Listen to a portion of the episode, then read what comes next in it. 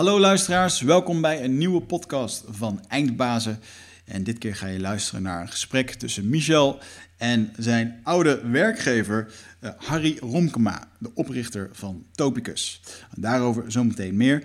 Uh, als eerste wil ik jullie even meedelen dat deze podcast mede mogelijk wordt gemaakt door Newsletter to Go. Newsletter to Go is een sponsor van deze aflevering. Uh, Newsletter to Go is software voor uh, online uh, e-mail versturen. Dus ben je een bedrijf of een persoon die met nieuwsbrieven werkt, dan is dit zeker eventjes iets wat je moet gaan uitchecken. Ik wil je verwijzen op een van de meest geavanceerde e-mail software leveranciers van Europa. En bij Newsletter to Go ontwerp en verzend je moeiteloos professionele nieuwsbrieven, geautomatiseerde campagnes en autoresponders. Daar hoef je zelf ook allemaal niet over na te denken. Ze hebben daar een, een, een heel scala aan templates waar je in kan loggen. Je kan een template kiezen, uh, je kan het personaliseren. En vervolgens kun je daar mee aan de slag, kun je dat gewoon versturen. Je hebt geen codering nodig, dus je hoeft geen uh, WizKit te zijn om hiermee te kunnen werken. Eigenlijk kan elke ondernemer die internet heeft, die kan hiermee gaan werken. Um, deze nieuwsbriefsoftware is met meer dan 95 functies een van de meest complete op de markt. En speciaal voor eindbazenluisteraars. Kan je starten met uh, 1000 gratis advertentievrije e-mails per maand. En uh, die kan je sturen naar een onbeperkt aantal ontvangers. En als je eventjes gaat naar www.newslettertogo.com slash eindbazen. Dan kun je een maand lang het uh, standaard pakket gratis gebruiken. En mocht je er niet mee doorgaan, dan ga je automatisch terug naar het gratis pakket. En anders heb je hier een mooie aanbieding te pakken. Dus ga eventjes naar www.newslettertogo. En to go schrijf je met twee go. slash eindbazen. Dan wil ik jullie eventjes attent maken op de Mastermind groep. Michel en ik runnen een Mastermind groep waar we met ondernemers sparren. Uh, we gaan een nieuwe groep beginnen. Die zal ergens in september slash oktober beginnen. En uh, we zoeken tien ondernemers die met ons willen sparren over hun bedrijf. Dat wil zeggen dat we om de zes weken samenkomen. Je krijgt les van de beste sprekers, van de beste presenters die we erbij halen op allerlei vakgebieden van het ondernemen. Uh, met tien andere ondernemers gaan we een jaar lang knallen aan jouw onderneming. We gaan doelen stellen, we gaan een roadmap voor je maken. Uh, of tenminste, die ga je zelf maken en wij gaan je daarbij helpen. En uh, vervolgens mag je om de zes weken terugkomen om te laten zien hoe dat het allemaal gegaan is. We hebben nu al een groep opgericht. In januari zijn we gestart. Nou, het is helemaal, ik vind het fantastisch om te doen. Goede resultaten ook. En zeker als je een ondernemer bent die de volgende stap wil maken, dan is dat wellicht wat voor jou. Ga eventjes naar 12-waves.com slash masterminds. En daar vind je alle informatie. En je kan je aanmelden, wat overigens niet garant staat voor een toelating. Want we zoeken wel een selectie aan ondernemers die erbij passen. En die op elkaar ingestemd zijn. Dus ga eventjes naar 12-waves.com slash masterminds. En daar kan je alle informatie vinden. Ik hoop dat je erbij bent. Of misschien dat je een ondernemer kent die, daar, uh, die daarbij kan zijn. Uh, als laatste, Nutrofit.nl. Dat is de webshop van mij, Michel. Dat is ons bedrijf. We verkopen daar no, no, no zo komen niet uit mijn woorden, jongens. Nootropics. En Nootropics, dat zijn supplementen voor je brein. En die kan je nemen op het moment als je een keertje uh, zware taak voor je hebt liggen. Zoals uh, misschien een presentatie geven, een belangrijke presentatie voor een grote groep. Um, als je slechter geslapen hebt, dan hebben we daar supplementen voor die je helpen bij dieper slapen. Bij het ontspannen van je spieren. Denk aan magnesium, denk aan epsomzout. Echt een hele scala aan ja, biohacking supplementen, zoals we dat in de industrie noemen. Um, eigenlijk alles om je optimaler te laten presteren. En kijk daarvoor eventjes op nutrifit.nl, gebruik de kortingcode EINDBAZEN en daarmee sponsor je automatisch een beetje de show, want het wordt allemaal vanuit dat kanaal betaald, de rekeningen in ieder geval. En uh, nou goed, uh, ga eventjes naar nutrifit.nl met de kortingcode EINDBAZEN. En als je het niks vindt, de producten jongens, dan mag je het gewoon terugsturen. Dus je kan ook nog eens een keertje risicovrij je spullen kopen. Dan uh, de podcast. Uh, beetje raar dat ik deze introductie doe, want ik ben er zelf niet bij geweest. Ik was namelijk op vakantie. Uh, maar Michel die is aan tafel gegaan met Topicus-oprichter Harry Romkema. En Topicus, jongens, echt een ja, gigantische softwareclub in Nederland. Michel heeft er veel klussen voor gedaan in het verleden en nu nog steeds.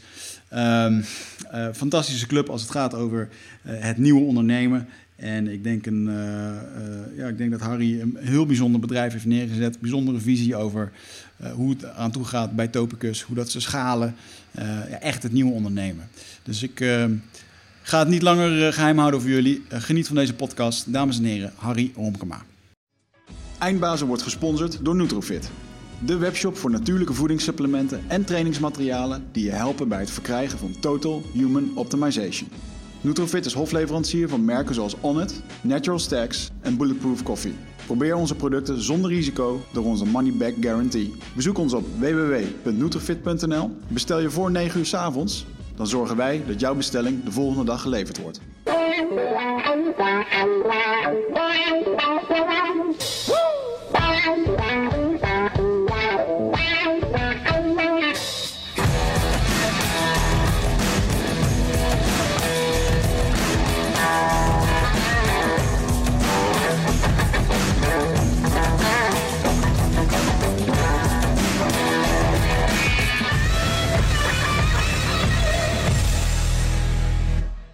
Hey Harry, um, welkom in de studio. Ja, nou. We hebben vandaag een, uh, voor mij een hele leuke gast. Uh, we gaan voor mij even een beetje uh, terug naar mijn roots. Um, aan tafel zit vandaag Harry Romkema. En Harry is een van de oprichters geweest van Topicus. En heeft ja. een briljant ondernemerspad doorlopen en is hij nog steeds aan het bewandelen, wat mij betreft. En ondernemerschap is een thema hier binnen de podcast. Wicht en ik zijn zelf ondernemers. Dus dat vinden we altijd hartstikke leuk om daarover over te praten. En de laatste keer dat ik jou tegenkwam, heb je me iets laten zien van het project waar je mee bezig bent in Deventer, de gasfabriek. Er zaten een paar hele interessante dingen in. Bijvoorbeeld een eigen soort mini-economie die je aan het opbouwen was daar. Ja. Nou, dit is interessant, dit is innovatief. Uh, jij bent ook van het disrupten van markt en zo. Dus nou, daar moeten we gewoon eens even over kletsen. En uh, het eindbasis publiek een beetje van laten meegenieten. Dus uh, welkom nogmaals. Hey, kun je, um, kun, je, kun je eens beginnen met mensen even kort mee te nemen in wie je bent, wat je nu doet en waar je een beetje vandaan komt? Gewoon om eens een beeld te schetsen. Ja, dat lukt wel. Ik ik heb ooit informatica gestudeerd, Universiteit Twente. Vanuit de universiteit, uh, daar heb ik nog drie jaar gewerkt. Ik heb toen uh, toegepast onderzoek gedaan. Mm -hmm. uh, nou, dat was niet mijn toekomst. Ik, ik, ik, zat daar omdat ik niet in, in militaire dienst hoefde. Ik was onmisbaar voor dat project. Mm -hmm. Nou, dat vond ik een eigenlijk betere besteding op dat moment dan, dan het leger. En daar komt ook een beetje mijn drijfveren vandaan. Ik, ik, ik zoek vrijheid. Ik zoek de mogelijkheid om mijn eigen toekomst, mijn eigen carrièrepad in te vullen. Ik, uh, ik, was helemaal niet van plan om ondernemer te worden. Ik heb alleen op de universiteit uh, gezien dat mensen uh, die, die, die wij inhuurden, hè, we hadden mensen van softwarehuizen, -huh. waarvan ik dacht van ja, dit klopt niet. hier worden mensen de, tegen geld verhuurd. En als ze moeilijk gaan doen, dan komt er een spoiler op de auto, of er komt nog een grotere auto, yeah. of er gebeurt iets anders. En ik had iets van ja, ik wil zelf bepalen wat ik ga doen. Ik wil met innovatie bezig zijn, ik wil nieuwe dingen doen. En na drie jaar, toen ik uh, eigenlijk bij de universiteit weg kon, toen uh, heb ik besloten om dan maar een eigen bedrijf te beginnen. Dat mm. was nou niet voor de hand liggend. Ik had niet direct het idee van ik ben ondernemer. Maar ik had wel uh, duidelijk ideeën over hoe ik mijn toekomst zag. En ja. ik ben toen gewoon het, het veld ingegaan. Ik ben bedrijven gaan bezoeken. Ik heb duidelijk gezegd, ik ga niet voor de bakker op de hoek werken. Ik wil leuke grote bedrijven waar innovaties kunnen, kunnen plaatsvinden. Daar wil ik bij aanwezig zijn. En dat heeft even gekost, maar dat is uiteindelijk gelukt. Mm. Dat is best wel mondig eigenlijk voor iemand die relatief vroeg in zijn carrièrepad staat. Hoe oud was je toen, toen je dit... Uh... Ja, ik was. Uh, ik, nee, ik ben, ik ben afgestudeerd op mijn 24ste. Ja? Ik heb drie jaar er nog gewerkt, dus ik was uh, ergens een jaar of 6, 27. Ja, okay. Toen ben ik begonnen met het voorbereiden van het bedrijf. Ik had ook al mensen in dienst terwijl ik nog op de universiteit werkte. Dus ik ben, ik ben eh, vrij snel begonnen, want ik verveelde me eigenlijk uh, behoorlijk. Ja. En uh, nou ja, goed, dat, dat werd U-Topics. UT, Universiteit Twente, topplaats, toekomstige ondernemersplaats. En ja. de topics, daar wilden we ons mee bezighouden. We waren vreselijk naïef, dus voor ons was het hoogst haalbaar. Dat heette een hoogleraar. Ja. En een raad van bestuur waren we niet van onder de indruk. En dat was een deel van het succes. Hoe bedoel je, legt dat eens uit? Nou, ik uh, bedoel, wij kwamen binnen bij, bij klanten. En soms op hoog niveau. Ja. En ja, of iemand nou in de raad van bestuur zit of niet, wij vertellen hem wat wij vinden dat er aan de hand is. We zijn, hebben een technische achtergrond, we zijn heel rationeel, mm -hmm. uh, dus wij, wij geven een mening. En wat je over het algemeen ziet is, als je naar heel veel bedrijven kijkt, dan hebben ze natuurlijk, ze vertellen dat wat gewenst is en niet dat wat ze vinden. Ja, en ja, daarin ja. waren wij onderscheidend, terwijl we niks bewezen hadden en geen enkele positie hadden. Ja, dat is volgens mij wel een karaktereigenschap die is uh, doorgevloeid in het, in het bedrijf dat er vervolgens uitkwam, Topicus, dat, dat eigenwijze. Dat, dat herken ja. ik daar wel in. Ja, ja nou ja, de, ook daar gold weer. Uh, Kijk, dan moet ik even terug, teruggrijpen. Ik had zelf de ambitie uh, om na mijn middelbare school biologie te gaan studeren. Ja. Dat is een beetje vreemd, maar dat leek me nou wel leuk. Alleen ik had ook gezien, ik liep veel rond in de jeugdbonden voor natuurstudie. En ik had ook gezien dat je daar heel moeilijk mee een baan krijgt. Ja. En als je een baan krijgt, dat dat vaak. Nou of bent een docent eh, biologie, of je, je zit in een, een of andere eh, afhankelijke positie. Mhm. En voor mij was het belangrijk om die vrijheid te krijgen. Dus ik heb heel bewust op een gegeven moment informatica gekozen. Met de gedachte, als ik dat nou eens een aantal jaren doe, dan kan ik daarna eh, doen waar ik, eh, waar ik wel interesse in heb. Wat ik wel erg leuk vind. Nou, dat heb ik ook heel consequent doorgevoerd.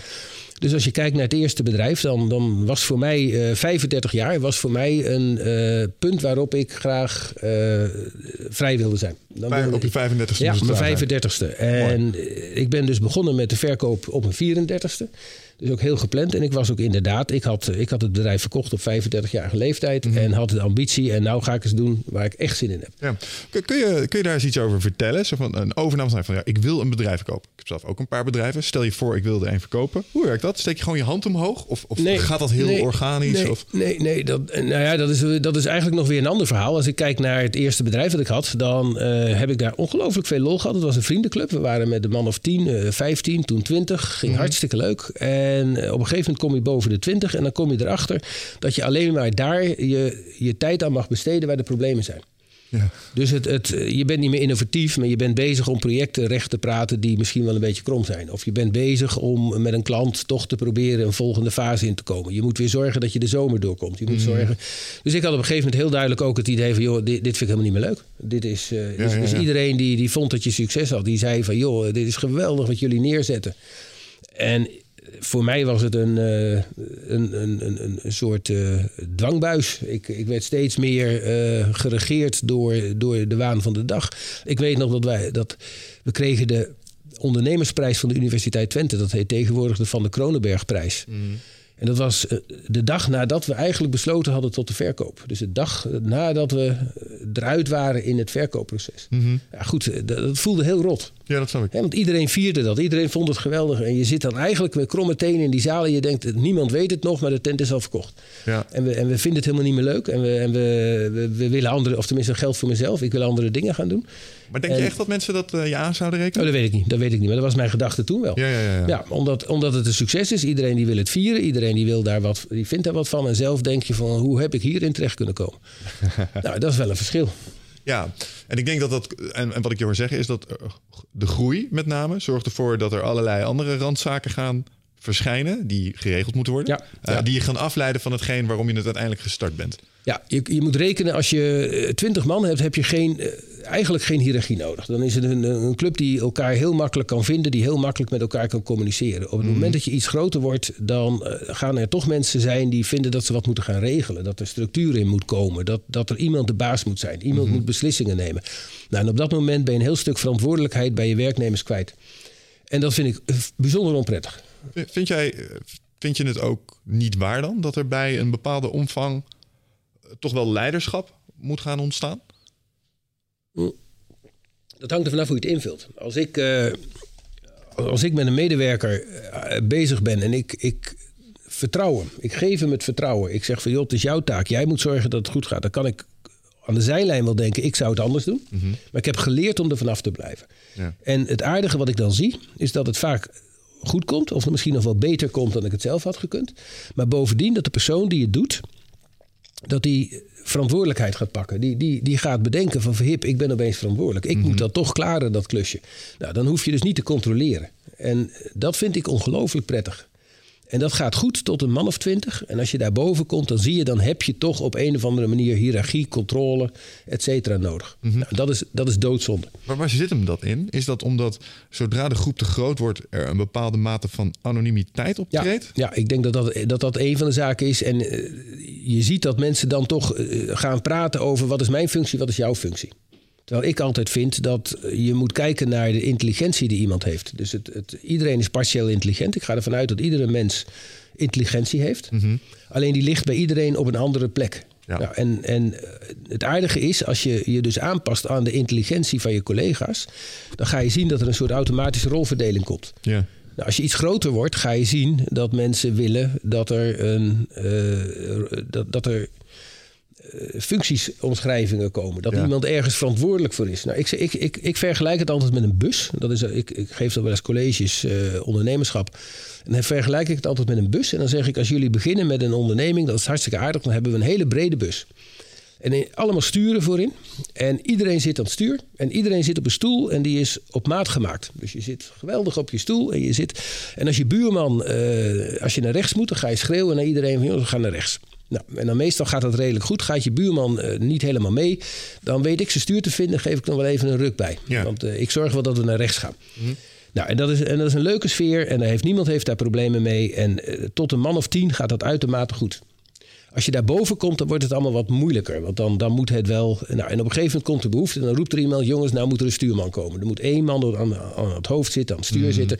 En dan krijgen we een smalle bus. En dan krijgen we allemaal stoelen erachter. En dan zit iedereen half over zijn stoel heen. Het past 70%, maar 30% past niet.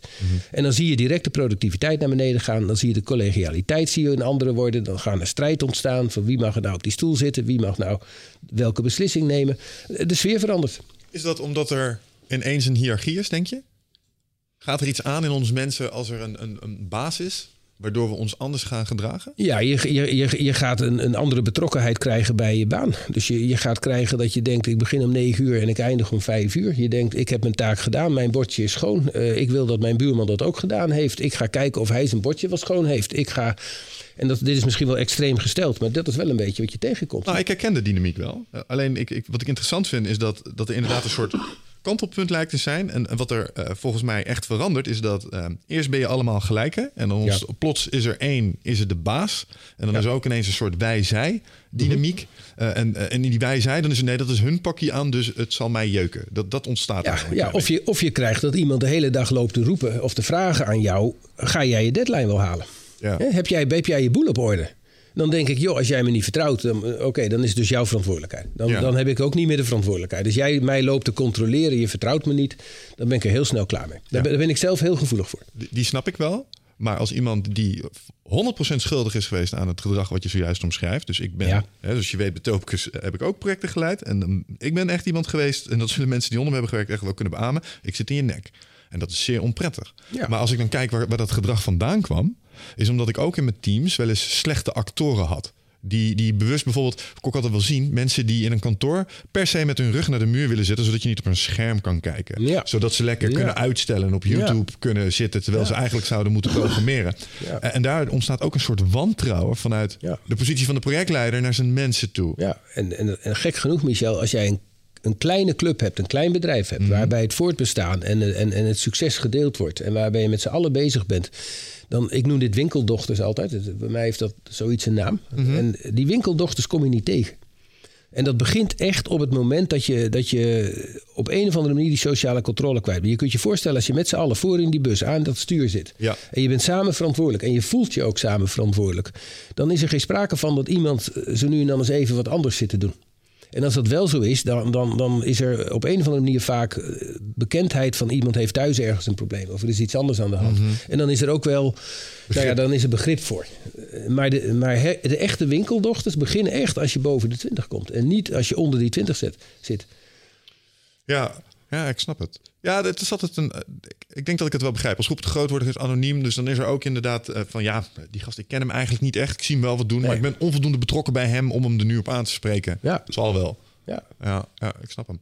En eh, je had het net over ehm, het groeien van bedrijven. En op een gegeven moment ehm, is het te voorkomen dit. Of ze, want wat ik je eigenlijk hoor zeggen is dat groei automatisch een dwangbuis is. Dus als je boven de 20 komt, krijg je dit eigenlijk per definitie. Ja. Of is dat misschien te Ja, counteren met iets? Jij hebt bij Topicus gewerkt. Eh, Er is in het begin van Topicus, of tenminste na een paar jaar, is er een boekje uitgegeven dat heet Topicus een levend organisme. Ik denk dat je dat kent. En eh, wat is er gebeurd? Het eerste bedrijf is dus op een gegeven moment verkocht bij 50 man. Nou, dat, dat, eh, dat wilde ik niet weer meemaken, laten we dat maar zo zeggen. Dus we hebben in het begin hebben we gezegd van joh, we, gaan, we nemen wat participaties of we gaan wat meer op afstand besturen. We gaan wat, wat studenten begeleiden. Eh, dat werkt niet, je moet het zelf doen. Je moet zelf leuke dingen gaan doen. Je moet zelf weer verantwoordelijk zijn. Je wil je, wil je innovaties eh, zelf vormgeven. En op dat moment hebben wij nagedacht over hoe kun je zorgen dat dat uh, wel beperkt blijft. Dus dat dat wel uh, niet weer te groot wordt. Ja. Nou, dan is er één ding wat je tegenkomt. Iedereen die komt werken, die de laatste medewerker is en je wil niet meer groeien, die heeft geen carrière. Dus dat is geen optie. Dat is heel simpel. Al zou je het willen, uh, dat is niet interessant voor medewerkers. Dus je zult moeten groeien. Kun je daar heel even stilstaan wat je daar precies mee bedoelt? Dus als je, de, want dat ging even snel. Als je de laatste met die binnenkomt, heb je geen carrièrekans meer om te groeien. Als je een bedrijf hebt wat zegt, ik stop bij tien man, bij ja, okay, ja, en jij bent de tiende die binnenkomt, dan heb je, nou ja, dat is niet interessant. Daar ga je niet werken. dus je wil wel zien dat een bedrijf bepaalde ambities heeft. Nou, wat we met, met het levend organisme hebben gedaan, dat is uh, eigenlijk gekeken naar een soort celdeling. Dus we hebben bedacht van als je die cultuur nou iedere keer deelt uit een bestaande uh, organisatie en je gaat iedere keer je weer opsplitsen. Dan krijg je allemaal uh, eigenlijk aparte kernen die apart bestuurd worden, die, uh, die een eigen verantwoordelijkheid hebben. En dan kun je heel vaak met 20 man en dan kan het toch leuk blijven. Mm -hmm. Dus als ik iedere keer weer zorg dat ik nooit groter dan 20 man word, want dan komt er weer iets nieuws uit voort dan heb ik dat mooi voor elkaar. Ik heb toen ook gekeken naar wat Eckhard Winsen uh, gedaan heeft mm -hmm. bij, uh, bij BSO.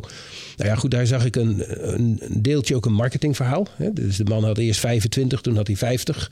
Uh, toen ging hij regionaal verdelen. Ik denk, ja, die fouten, dat, daar kan ik van leren. Mm -hmm. Daar moet ik iets mee. Dus toen hebben we gezegd, we willen, we willen 20, uh, 20 man groot, niet meer. En we geven mensen de mogelijkheid om te werken aan een eigen propositie. Op het moment dat die propositie een klant heeft en een serieus stukje werk, dan kan dat zich afsplitsen en dan kan dat als een aparte cel doorgaan. Mm -hmm. We hebben heel bewust zo'n cel aan de overkant van de straat gezet omdat in de praktijk mensen zich een beetje gaan afzetten tegen het bedrijf waar ze uitkomen. En dat ja. is erg bindend. Dat is erg positief. Want die zelfstandigheid, dat is juist wat we hebben willen.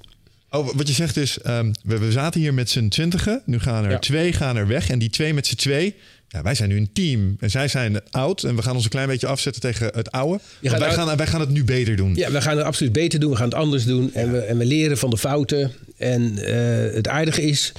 Daarmee krijg je dus een nieuw bedrijf. Dus de, de binding is weer dezelfde die je had toen je de eerste keer begon. Mm -hmm. Dat is weer van, joh, wij gaan het samen doen. En ja. we gaan ervoor. En we hebben een gemeenschappelijke verantwoordelijkheid. En we hebben een brede bus. En we hebben heel veel sturen voor in die bus. En daar zijn we allemaal mee bezig. Mm -hmm. nou, daar is het hele bedrijf op, op uh, het hele bedrijfsmodel op geënt. Ja. ja. Wat daar interessant aan is, is dat je uh, eigenlijk als je kijkt naar wat evolutie is, is het zeg maar het steeds zorg geven naar volgende generaties van ja. goede eigenschappen. En ik kan me zo voorstellen ja. dat uh, in die twintig komen ook mensen een beetje naar boven dobberen. Ja. Die bepaalde competenties hebben die, die dat kunnen. De pioniers. Ja, in mijn, in mijn uh, manier van werken zou het zo moeten zijn dat het, dat het ieder jaar een andere cel zou kunnen zijn die de boventoon voert. Dus het, het, is niet, uh, het is afhankelijk van hoe succesvol een cel is eigenlijk, hoeveel, hoe bepalend die is voor wat er aan de hand is, wat we aan het doen zijn. Mm -hmm. Nou, en dan krijg je ook, uh, uh, dan voelt het ook veel beter. Want dan is het, ik, ik heb wel eens gezegd, het is een lappendeken. En sommige van die puntjes in die lappendeken, die zijn naar beneden gericht. Die doen het wat minder. En andere zijn omhoog gericht, die doen het wat beter. Ja. Maar dat kan de hele tijd wisselen. Dus, dus er zijn altijd weer betere momenten en mindere momenten in het voortbestaan van een bedrijf. Nou, ja. daar moet je eigenlijk je organisatie op aangepast hebben. En daarmee uh, beschermen de, uh, helpen de cellen elkaar eigenlijk ook weer, is wat je zegt. Ja, je ziet, je ziet nou ja, dat, dat moet je leren. Uh, ik weet dat we wel eens een discussie hebben gehad. Dat, was jij trouwens, daar zat jij dichtbij. een bepaalde propositie, een ja. aanbesteding. Die werd vanuit twee hoeken benaderd. Vanuit twee, wat dan tegenwoordig divisies heten. En beide wilden ze eigenlijk die, die aanbesteding gaan doen. Maar beide vonden dat de ander het niet mocht doen. Ja. En de oplossing was dat wij zeiden: joh, als we twee keer meedoen, hebben we twee keer zoveel kans. En, en, en, vervolgens uh, vonden die twee elkaar en uh, hebben ze het samen gedaan. Ja. En dat is heel mooi om te zien. Hadden we daar een, als scheidsrechter in gezeten, dan was dat niet goed gegaan. En nu mm-hmm. zie je dus, een, een, er gebeurt iets wat heel natuurlijk is. Ja. Wat ik me dan afvraag is, um, omdat je hebt natuurlijk meerdere cellen op een gegeven moment. Um, daarboven ontstaat eigenlijk ook als vanzelf weer een soort van organisatielaag. Want je, want je zegt, hè, wij zaten er als een scheidsrechter tussen. Nou weet ik toevallig dat er dan wat kopstukken zijn die met de celdirecties gaan zitten. Maar daar, daar ligt dus wel een soort ook van lagen overheen. Ja, maar, maar dan, dan moet je, er zit één, één weeffout in het model. Okay. En die moet ik er dan bij vertellen. Het, het, dit werkt ongelooflijk aardig als je met 20 man kunt stoppen. Mm -hmm. Maar wat is het probleem? Als je marktleider wordt, dan vereist die klant van jou dat je klaar kunt staan met een hoeveelheid mensen om een probleem op te lossen. Ja. En daar willen ze nog voor betalen ook. Nou, dat vind je als starter vind je dat helemaal bijzonder. Want je moet iedere cent bevechten, maar op een gegeven moment krijg je geld om niks te doen. Om, om, om eigenlijk klaar te zitten, om in te kunnen grijpen als er een keer iets fout gaat. Ja. Nou, op dat moment zie je dat je met 20 man niet de organisatie hebt die antwoord kan geven op de vraag die de klant stelt. Op dat moment, als je die 20 man doorgaat, krijg je een hele organisatie. Komt er allerlei behoefte aan structuur. Komt er allerlei behoefte aan. Het moet geregeld zijn. Er moeten, moeten afspraken gemaakt zijn. Er moet, en zit je eigenlijk in de oude valkuil.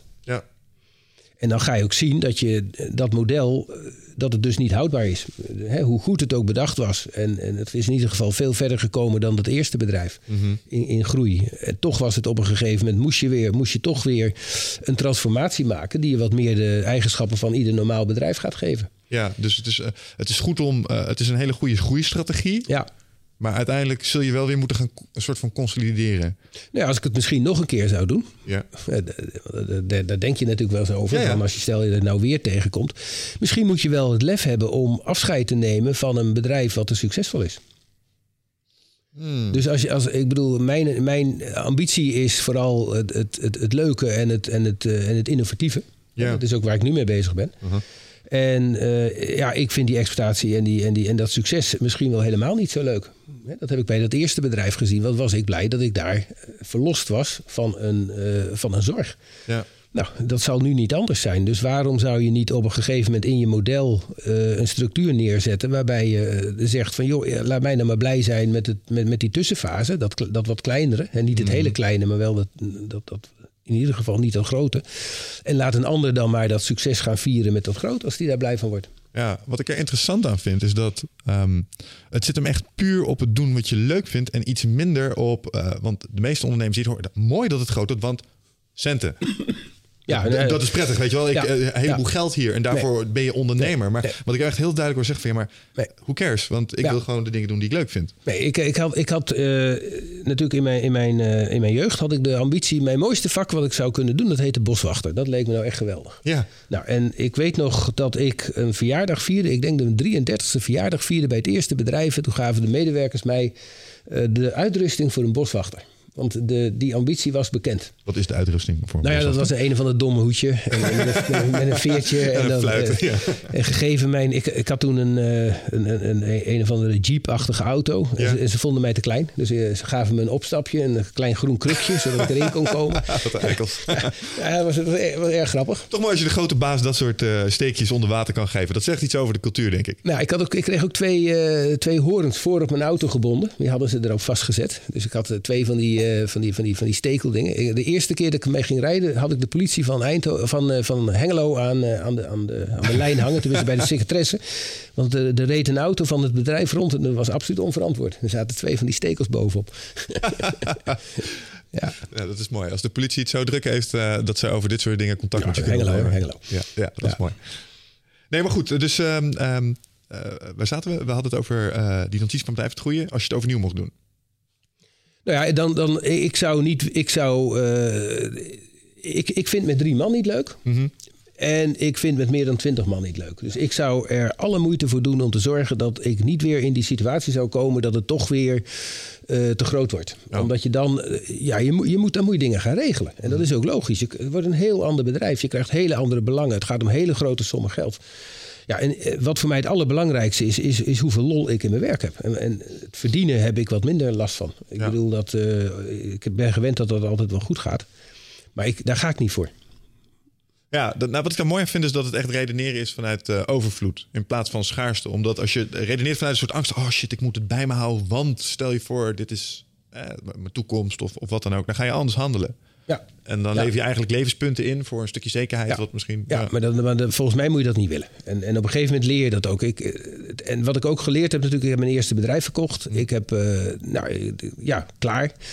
Ik heb, eh, ik ben zelfs, dat is ook wel aardig, ik ben zelfs nog op de Universiteit Utrecht. eh, eh, daar had ik, eh, vanuit de functie die ik toen had, hadden we een of andere AIO be- bekostigd. Dus we hadden derde geldstroom, eh, we hadden geld gegeven voor promotie. En toen zei die man, eh, van wat ga jij nu doen? Ik zei, nou, ik zou wel graag weer biologie gaan studeren. Toen zei hij, eh, weet je wat, gaan we even kijken op de faculteit hierachter. Dat was, of het was zelfs in hetzelfde gebouw. En eh, toen, toen liep ik daar rond en toen kwam ik erachter dat het niet meer ging. En dat was voor mij een teleurstelling. Hoe bedoel je dat het niet meer ging? Nou, ik kwam op een afdeling en daar werd practicum gegeven. En daar, zaten, daar, daar stond een hoogleraar en daar stonden practicumassistenten. En, daar werd, en ik keek ernaar en ik zei, joh, je moet dit anders organiseren. Zo moet je dat niet doen. Dat gaat niet goed. En, en op dat moment realiseerde me, ik, ik verhip, ik moet niet achter die tafel gaan staan. Dat gaat niet meer werken. Ah, je ik bent... ga me bemoeien met, met de organisatie. Ik vind dat het anders moet. Ik zie, eh, ik zie anderen. Dus eigenlijk ben je, je, je, je- dat wat je nog steeds mooi vindt en waar je ook misschien van kunt dromen, ben je gewoon kwijtgeraakt. Ja, dus je kan je droomvak niet meer doen... omdat je Nee. inmiddels eigenlijk een beetje ontgroeid bent. Ja, ja. Aan de andere kant zou je ook kunnen denken... misschien zijn ze wel heel erg... ehm, hebben ze iemand als Harry wel nodig? In die organisaties. Want zeker als het gaat om onderwijsland... daar kan enige doortastendheid... eh, ja, maar ik heb natuurlijk drie jaar ge- ge- gewerkt aan de universiteit. Ja. En ik heb ook geleerd eh, hoe zo'n omgeving in elkaar zit. ja. En eh, ik, vind een, ik, ik vind de vrijheid die je binnen een bedrijf hebt vele malen groter dan misschien wel binnen een universiteit, hoe gek het ook klinkt. En dus ik had niet de ambitie om op die universiteit ooit nog wat te gaan doen. Nee, ik, weet dat, ik weet dat ik daar begon te werken.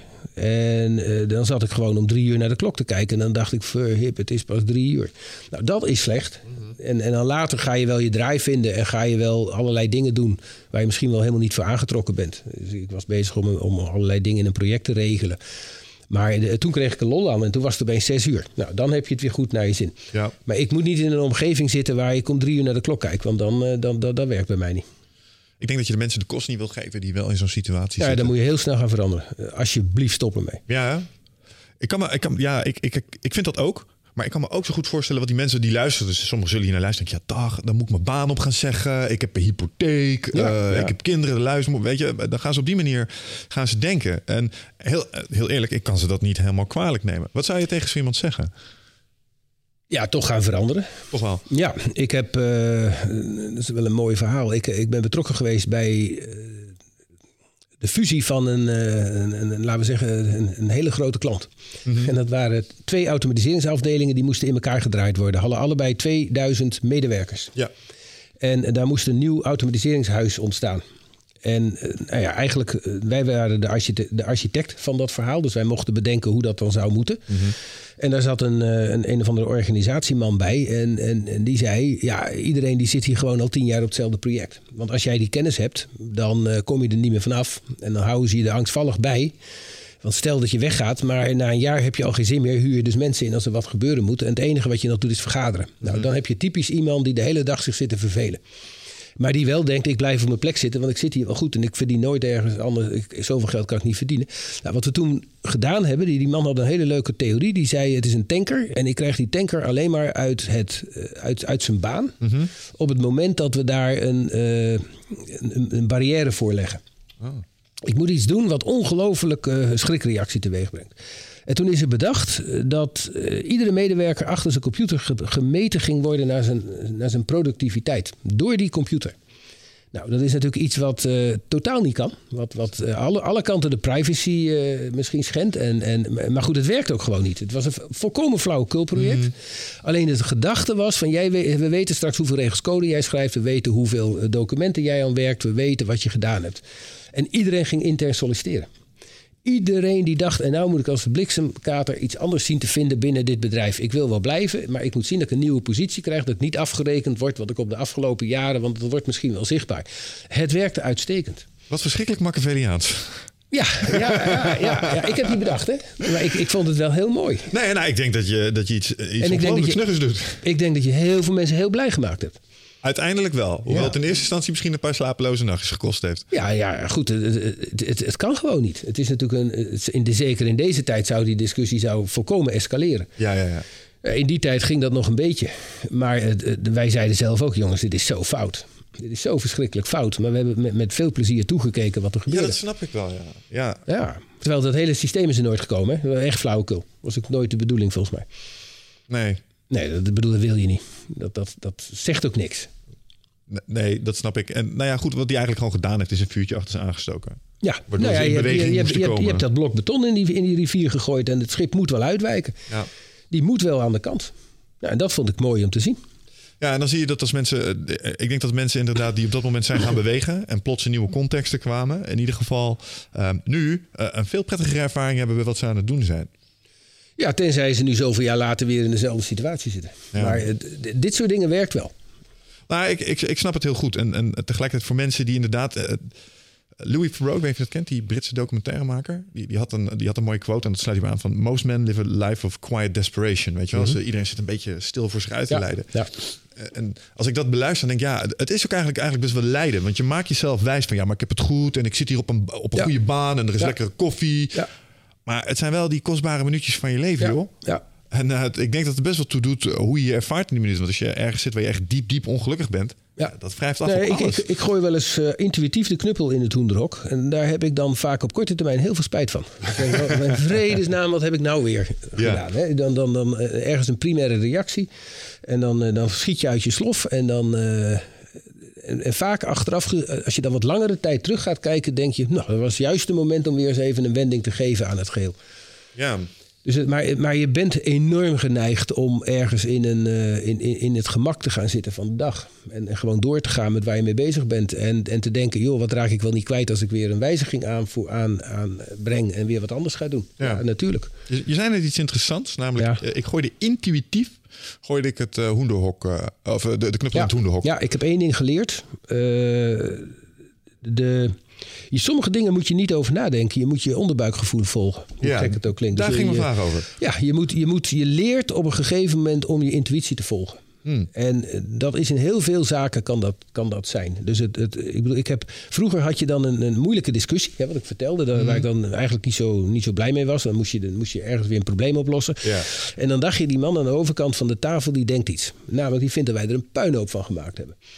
En, en dan dacht je, hoe ga ik nou met een hele slimme manier... ga ik hem in die discussie zo krijgen dat hij weer een beetje enthousiast wordt... en dat ik om die puinhoop heen fiets. Nou, en op een gegeven moment leer je dat als je die puinhoop op tafel gooit... je zegt gewoon, joh, jij vindt dat wij er een puinhoop van gemaakt hebben. Ja, ja, ja, En, je- en, en dan haal je, heb je een hele andere discussie. Want die man ze had ook een strategie. Die had ook bedacht hoe hij jou de oren eens even ging wassen... en vervolgens doe je dat zelf. Ja, dat is vervelend. Ja. En je hebt opeens een, een discussie die beter loopt. En op een gegeven moment leer je dus sturen op je gevoel. En doe je dingen waarvan iedereen schrikt aan tafel soms. Dus, dus iedereen denkt, hoe, hoe krijgt hij het in zijn bolle kop om dit nu Ja. hier te doen? En toch werkt het. Omdat je heel dicht bij jezelf blijft. Omdat je, ja, ik, ik- vind dat gewoon. Nou, en dan, en dan zeg ik dat ook. En, Ja. dan, en dan gooi ik dat er ook in. En, maar ik wil ook best wel bekennen dat ik dan een keer ongelijk heb. Dat hoeft ook niet het probleem te zijn. Maar soms help je jezelf ook wel in de problemen. Alleen achteraf gezien is dat soms ook wel het moment dat je zegt... nou, het moest even. Want ik, eh, ik moet ook weer, eh, weer verder en wat Ja. anders gaan doen. Zijn intuïtieve reacties daarmee ook altijd emotionele reacties? Hangt er vanaf wie- welke persoon het is. Ah. In mijn geval ben ik bang eh, regelmatig wel. Ja. Ja, Ja, oh zo. Dat ligt eraan wie de intuïtieve reactie ja, geeft. Ja, ja, het- je ziet ook mensen die daar ongelooflijk goed mee kunnen spelen. En dan is de vraag of het toch intuïtie is. Ja, nou dat is dus een beetje eh, ook, ook wat, wat ehm, waar ik mee worstel. Zo af en toe kan ik een onderbuikgevoel krijgen. En ik, mensen die naar de podcast luisteren, ik zit erg in mijn hoofd altijd. Ik mag graag nadenken, Machiavelliaans. Zo vind ik, vind ik ergens ook stiekem wel leuk. Weet je, dat schaken wat je op Ja. allerlei niveaus kan doen. Uh, maar ik probeer een beetje een transitie te maken naar iets meer dat werken op intuïtie. En wat mij altijd Ja. opvalt is dat ik, als ik de neiging heb om dat te doen, soms is het best wel even een, een, een snauw of zo, of een, even een stukje echt teleurstelling laten zien. En denk ik, nou, misschien is het niet handig, want dit komt me nog wel eens verder van mijn bed brengen. En dan doe ik het, doe ik het toch nog even niet. Ja. Durf ik nog niet. Nee, nee. En, en, en wij zitten op dit moment in een, in een samenleving waar je steeds meer moet opletten wat je zegt. Ja, Het wordt steeds erger. Dus je, je, als jij dingen op tafel gooit, dan eh, soms bedoel je het helemaal niet zo, maar je bent al bang voor de consequenties die het heeft. Er zijn onderwerpen die je moet vermijden. ja. Die, die, eh, eh, ja goed, ik, ik, ik heb jou wel eens verteld dat we. Ik, zit op dit moment dan in die gasfabriek. Ik ben Ja. met innovatie bezig, ik ben met, met, met, met, met klanten bezig. En eigenlijk is ons model dat we een klant aanvallen. Dus we vinden, dat, maar hij is geen klant, maar goed, dat is weer een ander verhaal. Maar we hebben een partij die wil met ons innoveren, die wil iets met ons gaan doen. En dan zeggen we, nou, dat willen we best gaan doen. Dan gaan we eerst eens beginnen om te kijken of jij binnen twee jaar failliet kan. En hoe gaan we dat dan regelen? Nou, dat is 50% van de mensen reageert daar lachend op en die vindt dat leuk. Ja, Misschien begrijpen ze het ook nog wel. Aha. En 50% die reageert daar geschokt op. ja. Want die vindt dat agressief. En dan zeg je, ja, maar dat is niet agressief. De bedoeling is, jij wil innoveren, wij willen iets gaan doen wat jou moet raken. We hebben focus nodig, dus ik moet niet achter mijn bureau iets gaan lopen bedenken wat ik helemaal ga uitwerken van, van, van A tot en met Z. Nee, ik moet een enorme focus hebben en ik wil zo snel mogelijk hebben dat mijn acties jou een gevoelige klap toedienen. Want dan heb ik namelijk iets te pakken wat jou raakt, wat, wat in jouw business blijkbaar uh, disruptief kan werken.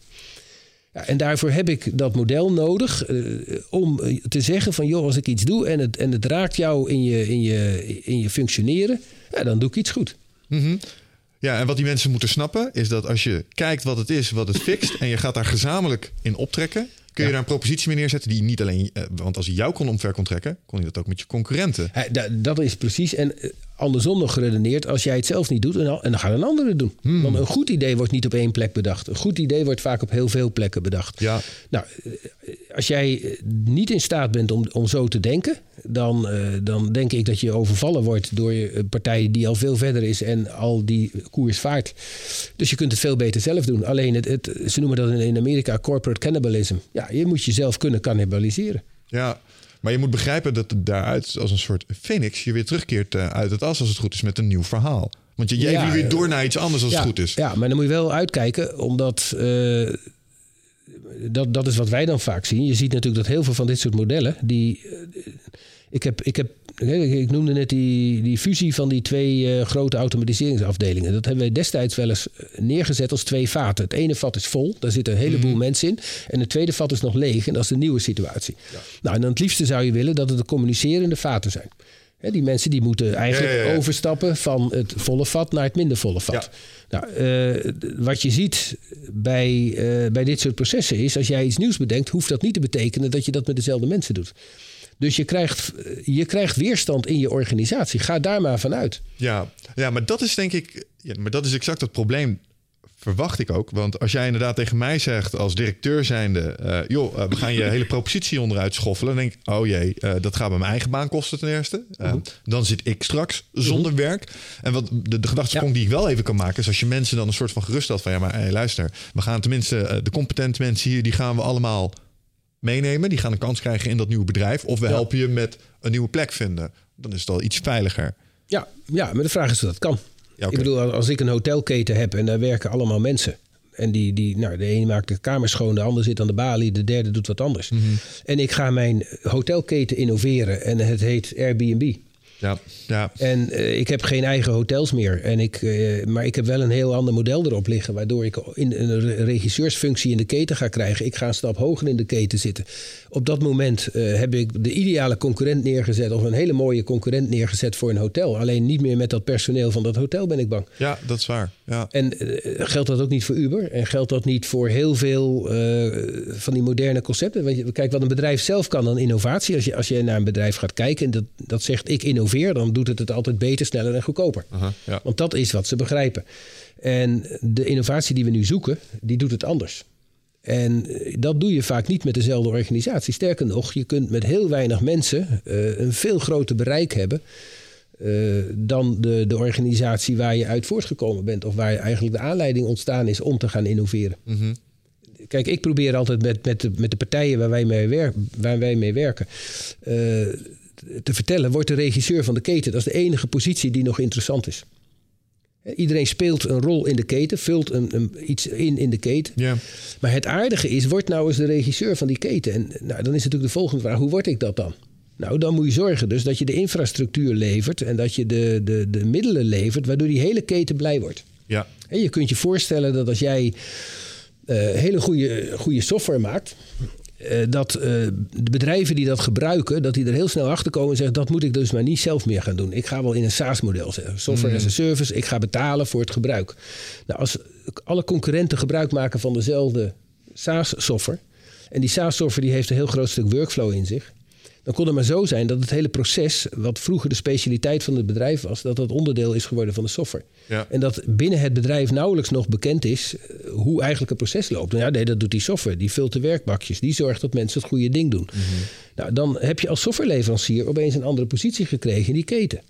Want je bent namelijk de partij die uh, zorg dat iedereen op een bepaalde manier werkt. Dat het klopt, dat het volgens de regeltjes gaat. Als een regelgeving Mhm. verandert, dan zal de partij die dat doet, die zal bij jou komen. Die zegt, als jij dat in je software goed doet, doen al die andere partijen het ook. Als een buitenlandse partij op die markt wil binnenkomen, dan zullen ze bij jou komen en zeggen, hé, hey, die software van jou die is handig, want die, die werkt en die past. En als ik die gebruik, ben ik veel sneller aanwezig in die markt. Dus je, gaat, je verlegt eigenlijk een klant-leverancierverhouding.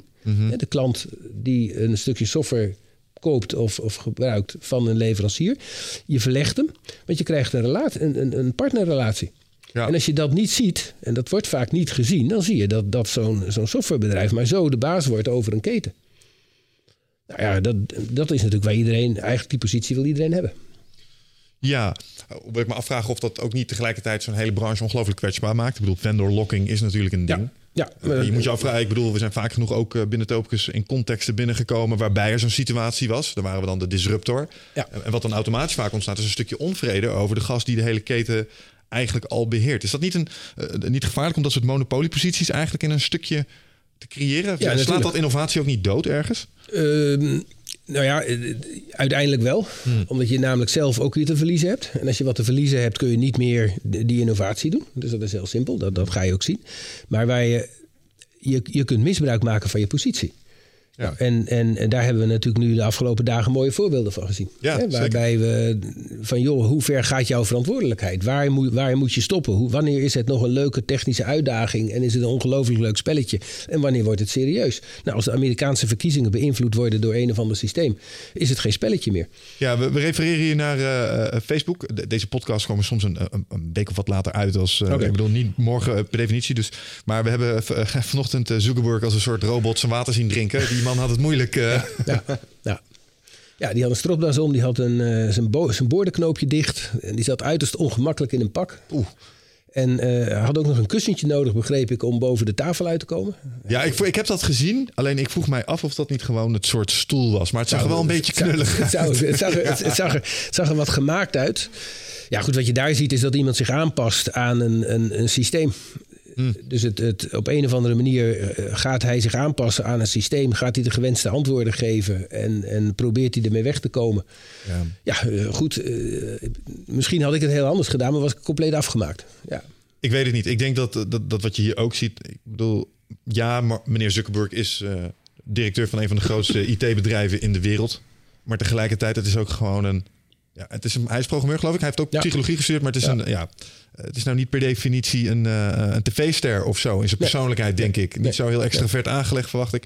Ehm, en die wordt dan even, want ik zag, ik zag een foto van hem, dan zit hij achter zijn bureautje. Er is een heel bataljon met camera's voor je. En iedereen kijkt naar alles wat je doet. En je ziet zo'n heel gemaakte glimlach. Ik kan me voorstellen dat je zo zenuwachtig bent op dat moment. Ja, Dat is goed. Die, ongekend. maar, maar laten we wel zijn. Je ziet natuurlijk in dat soort lagen, lagen van onze, onze maatschappij... zien we mensen bovenkomen die vaak verbaal ongelooflijk sterk zijn. Hm.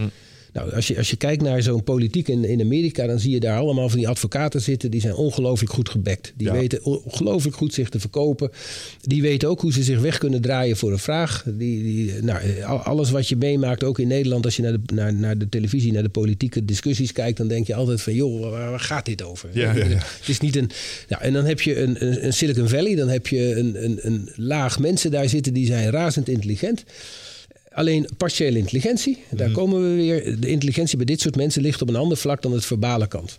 De meesten hebben wat minder eh, de, de verbale kant op orde. Ja, goed. En dan, en dan ga je het verschil zien tussen die twee. En dan, en dan is het maar zo dat door de verbale kracht van, van de opponenten van een Zuckerberg... wordt hij, hij wordt in een hoek gedra- gedrukt. Krijgt hele goede training. Nou ja, daardoor komt hij wel als een robot over. En denk je, joh, is dat nog een man? Wat is hij aan het doen? Het is in Ja. ieder geval is, is, is hij zichzelf niet. Maar hij komt er wel mee weg. Hij weet dan nog wel net eh, zich eh, enigszins eh, staande te houden. Ja, die antwoorden die zijn wel een paar keer geoefend, denk ik. Ja, die, hij daar waarschijnlijk alles geoefend. Ja, ja maar, maar, je, maar je kijkt ernaar en je denkt, joh, ga, waarom zit je daar niet gewoon zelf? Ja. Wat, wat vind je van het fenomeen op zich waar die ervoor zit? Dus het feit dat er nu een platform is. Ik, wat ik zie is een. Eh, Ja. Nu, vooral recent zijn een heleboel mensen zeggen: Yo, die social media. Dat kon nog wel eens een fout zijn geweest. Op, om een aantal redenen, zeg maar. En de, de Apple CEO die gaat weg en zo. En die is ook een beetje social brownie points halen nu natuurlijk. Van, hey, Ja. kijk mij eens als virtual signaling. Ja. Kijk mij eens even eh, autonoom zijn. Maar Ja. tegel- teg- tegelijkertijd, het is wel een ding. Dus eh, hoe kijk jij daar tegenaan? Ja, ik, ik denk dat we, dat we gaan leren hoe je moet omgaan met dit soort technologie. Dus het, de technologie is op zich heel erg mooi, alleen heeft een paar hele gekke uitwassen. En, en eh, als, ja, goed, ik, ik verkeer vaak in een techneutenomgeving. Mhm. En dan moet ik je eerlijk zeggen, wij vinden dat geweldig. Om, om, om na te denken over wat we nou weer kunnen manipuleren en kunnen veranderen. Ja. En nu zien we die discussie op televisie, gaan onze ogen open en denken we, oh, wacht eventjes, dit is, hier moeten we iets mee. Mhm. Ik, ik ben zelf, ik heb informatica gestudeerd. Wij hadden vak eh, WNM, wijsbegeerte en maatschappij. Ja. En daar werd ons ongelooflijk geleerd, men zal geen bestanden koppelen. En nou ja, we hadden een heel stuk ethiek wat wij aangereikt kregen, wat we allemaal niet zouden mogen doen. Mhm. Als je dan eh, jaren later gaat kijken, is daar niets van over. Nee. Dus het, het, het, en die ethiek die we toen kregen, die klopte ook niet. Dus eh, sommige dingen vinden we nu al heel normaal. We zijn gewoon een paar stappen verder. Nou, Alleen, we, we gaan nu te ver. Ja, want ik kan me die discussies herinneren. Ik weet nog dat wij eh, vanuit Topicus waren betrokken bij een signaleringssysteem. Waarbij je in meerdere systemen een vlaggetje omhoog kon zetten. Als bijvoorbeeld politie iets merkte aan een kind. Ja. Waarschijnlijk blauwe plekken. En een, eh, een arts had dat ook. Heel vaak gingen die mensen langs elkaar heen. Ja. En dan kon je ergens in een index konden ze een vlaggetje aanzetten. En als er twee of meer vlaggetjes waren, ging er een regisseur, waar ik het net over had, eh, die ging dan de, de partij bij elkaar brengen. Ja. Met als bedoeling om nooit meer van die verschrikkelijke situaties als dat meisje van de Nul. Ama's. Ja, precies. Te laten ontstaan. En toen zaten we in klankbordgroepen met zorgprofessionals. En toen weet ik nog dat er een aantal echt principiële bezwaren hadden tegen Ja. het vermogen van koppelen op basis van BSN. Dat, dat was toen nog de hele grote discussie. Mag je BSN gaan gebruiken, ja of nee? Nou, dat is er ook helemaal doorgedrukt. Ja, Terwijl daar wel mensen inhoudelijk echt bezwaren tegen hadden. Wat, wat was dus het idee van eh, eh, zeg maar de mensen die, die die ethiek predikten, waarom het niet mocht? De laatste kaarten zijn beschikbaar voor het Rite of Passage Retreat op 24, 25 en 26 mei. Ben jij erbij? Het is een volgende stap in je persoonlijke groei. Eh, een weekend waarbij de belofte is dat het een tikkeltje oncomfortabel gaat worden. Maar daar ligt natuurlijk wel gewoon de groei om meer helderheid te krijgen in je leven. Om uit je hoofd te komen, in het lichaam. ehm, achter te laten wat je niet meer dient. En om echt de volgende stap te maken door de oude patronen te doorbreken, te doorzien, te doorvoelen en, en te helen. En daarvoor wil ik je heel graag uitnodigen. Eh, en ik hoop dat jij een van die laatste bent die nog aansluit bij het Rite of Passage Retreat. Ga naar wichertmeerman.nl, klik op Retreat en ik zie je daar. Ja, ik, ik denk dat je de consequenties niet kunt overzien. En eh, wij- wij werden als opgeleid met eh, doe nou niet gewoon alles, maar denk erbij na. Nou, en, en eh, daar waren dan mensen bij die zich helemaal vastgeprikt hadden op die, op die koppelen van bestanden. Wat absoluut niet zou kunnen. De sociale dienst gaan we niet koppelen aan de belastingdienst, gaan we niet koppelen aan de. Nou, en er ontstonden natuurlijk bij die techneuten enorme discussies. Die zeiden, nou dat is toch fraai. Eh, Als, als er fraude is, moet je het opsporen. Ja. Daar moeten we iets mee doen. Nou, eh, daar ontstonden enorme discussies. Ze hadden een heel groot verschil tussen eh, de mensen die dat va- vakmatig daarmee bezig waren, vanuit een, veel meer een filosofische optiek, dus niet vanuit de techniek, en de mensen die het vanuit de techniek gingen zien. Nou goed, ergens blijft er toch iets van hangen, gek genoeg. Hè. Daar was het er compleet niet mee eens op dat moment, dat weet ik ook nog wel. Ik vond het, vond flauwekul. En toch weet ik dat ik in mijn hele carrière dat meegenomen heb. En iedere keer weer dacht als er iets gebeurde, wacht eventjes, dat, dat moet, eigenlijk moeten we dat niet willen. Maar waarom ook alweer niet? Je gaat wel nadenken. Toch ga je uiteindelijk steeds verder. Je ziet ook nu dat er bij de Belastingdienst volgens mij van alles gekoppeld wordt. En daar zijn we helemaal niet ongelukkig mee. Dat vinden we allemaal nog wel, nou, nog wel oké ook. Dat is handig. Eh, ja, eh, maar het, het gaat nu wel te ver. Wa- Wat gaat er precies te ver? Nou ja, ik bedoel, als je de verk- verkiezingen kunt beïnvloeden, dan Ja. mag je er toch van uitgaan dat, dat die verkiezingen, of die verkiezingen deugen niet meer, of die technologie die heeft een verkeerde rol gespeeld. Nou, daar ben ik nog niet uit, moet ik je heel eerlijk zeggen. Hmm. Dus ik, ik ben nog niet zo dat ik direct zeg van eh, het is de social media die, eh, die we moeten beperken om te zorgen dat de democratie overeind blijft. Mhm. Of het is de democratie die we misschien wel eens een, eh, moeten veranderen omdat de, de technologie en de manier waarop we met elkaar omgaan een andere orde eist. Ja, daar hebben we het hier met Marianne Thieme ook wel eens een klein beetje over gehad. Of het, of het niet mogelijk zou zijn om een nieuwe vorm van eh, zeg maar regeren te verzinnen. Waarbij, Ja. je, waarbij je bijvoorbeeld uh, lokaal, bijvoorbeeld ik woon in Deventer. Ja. waarbij ik kan kiezen op een website. Dit zijn de proposities. Ja. Um, dit zijn de, voor, de, de, onze, je vertegenwoordiging die heeft een aantal voorstellen gemaakt. Dit zijn de opties en jij mag nu kiezen waar dit potje aan wordt uitgegeven. Zijn het speeltuinen? Is het de Deventer strand? Of gaan we toch die wegen en, en de, de populatie mag kiezen? Zo, ja. Zoiets. En technologie ja. zou dat best kunnen faciliteren, denk ik dan. Ja, ja de, dat, daar worden ook experimenten mee gedaan. Volgens Oh, mij zijn er eh, al... Ik dacht dat er in Zweden zoiets gebeurde... en dat er ook ergens anders nog iets gebeurt. Hmm. In Canada of zo. Maar eh, kijk, wat je ziet, ziet opkomen, zeker in de lokale politiek... dat is natuurlijk de one-issue-partijen. Hè, Die hebben, hebben één ding wat ze Mhm. Belangrijk ja, ja, Marian ja. Thieme, dat is dan ook wel een voorbeeld, denk ik. Wat daar een beetje uitkomt. En eh, een heleboel mensen hebben niet one issue, die hebben veel meer issues. Maar die zien ze niet zitten bij één partij. Dus Mhm. het, het is niet dat je automatisch zegt van joh, hij. Nou, dat, dat pleit ervoor om een mening te kunnen hebben en om die te kunnen geven. En nou, Mhm. daar zijn dan systemen voor gemaakt waar de burger zelf kan geven, aangeven wat hij wil. En dan moet daar wat mee gebeuren. Eh, tegelijkertijd zie je, als je mensen over eh, oordelen laat, laat geven over onderwerpen waar ze geen verstand van hebben, dat werkt dus ook niet. Dus dan zie je weer dat zo'n referendum ergens in de dis- ter discussie staat. En Ja. dat ze zeggen, joh, je moet iemand vertrouwen en die verdiept zich erin en die weet waar hij het over heeft en die gaat namens jou optreden. Er zit ook een heleboel waarheid in. Ja, Maar waar het gaat eindigen, ik weet het niet. Maar de huidige democratie zie ik steeds minder functioneren. ja.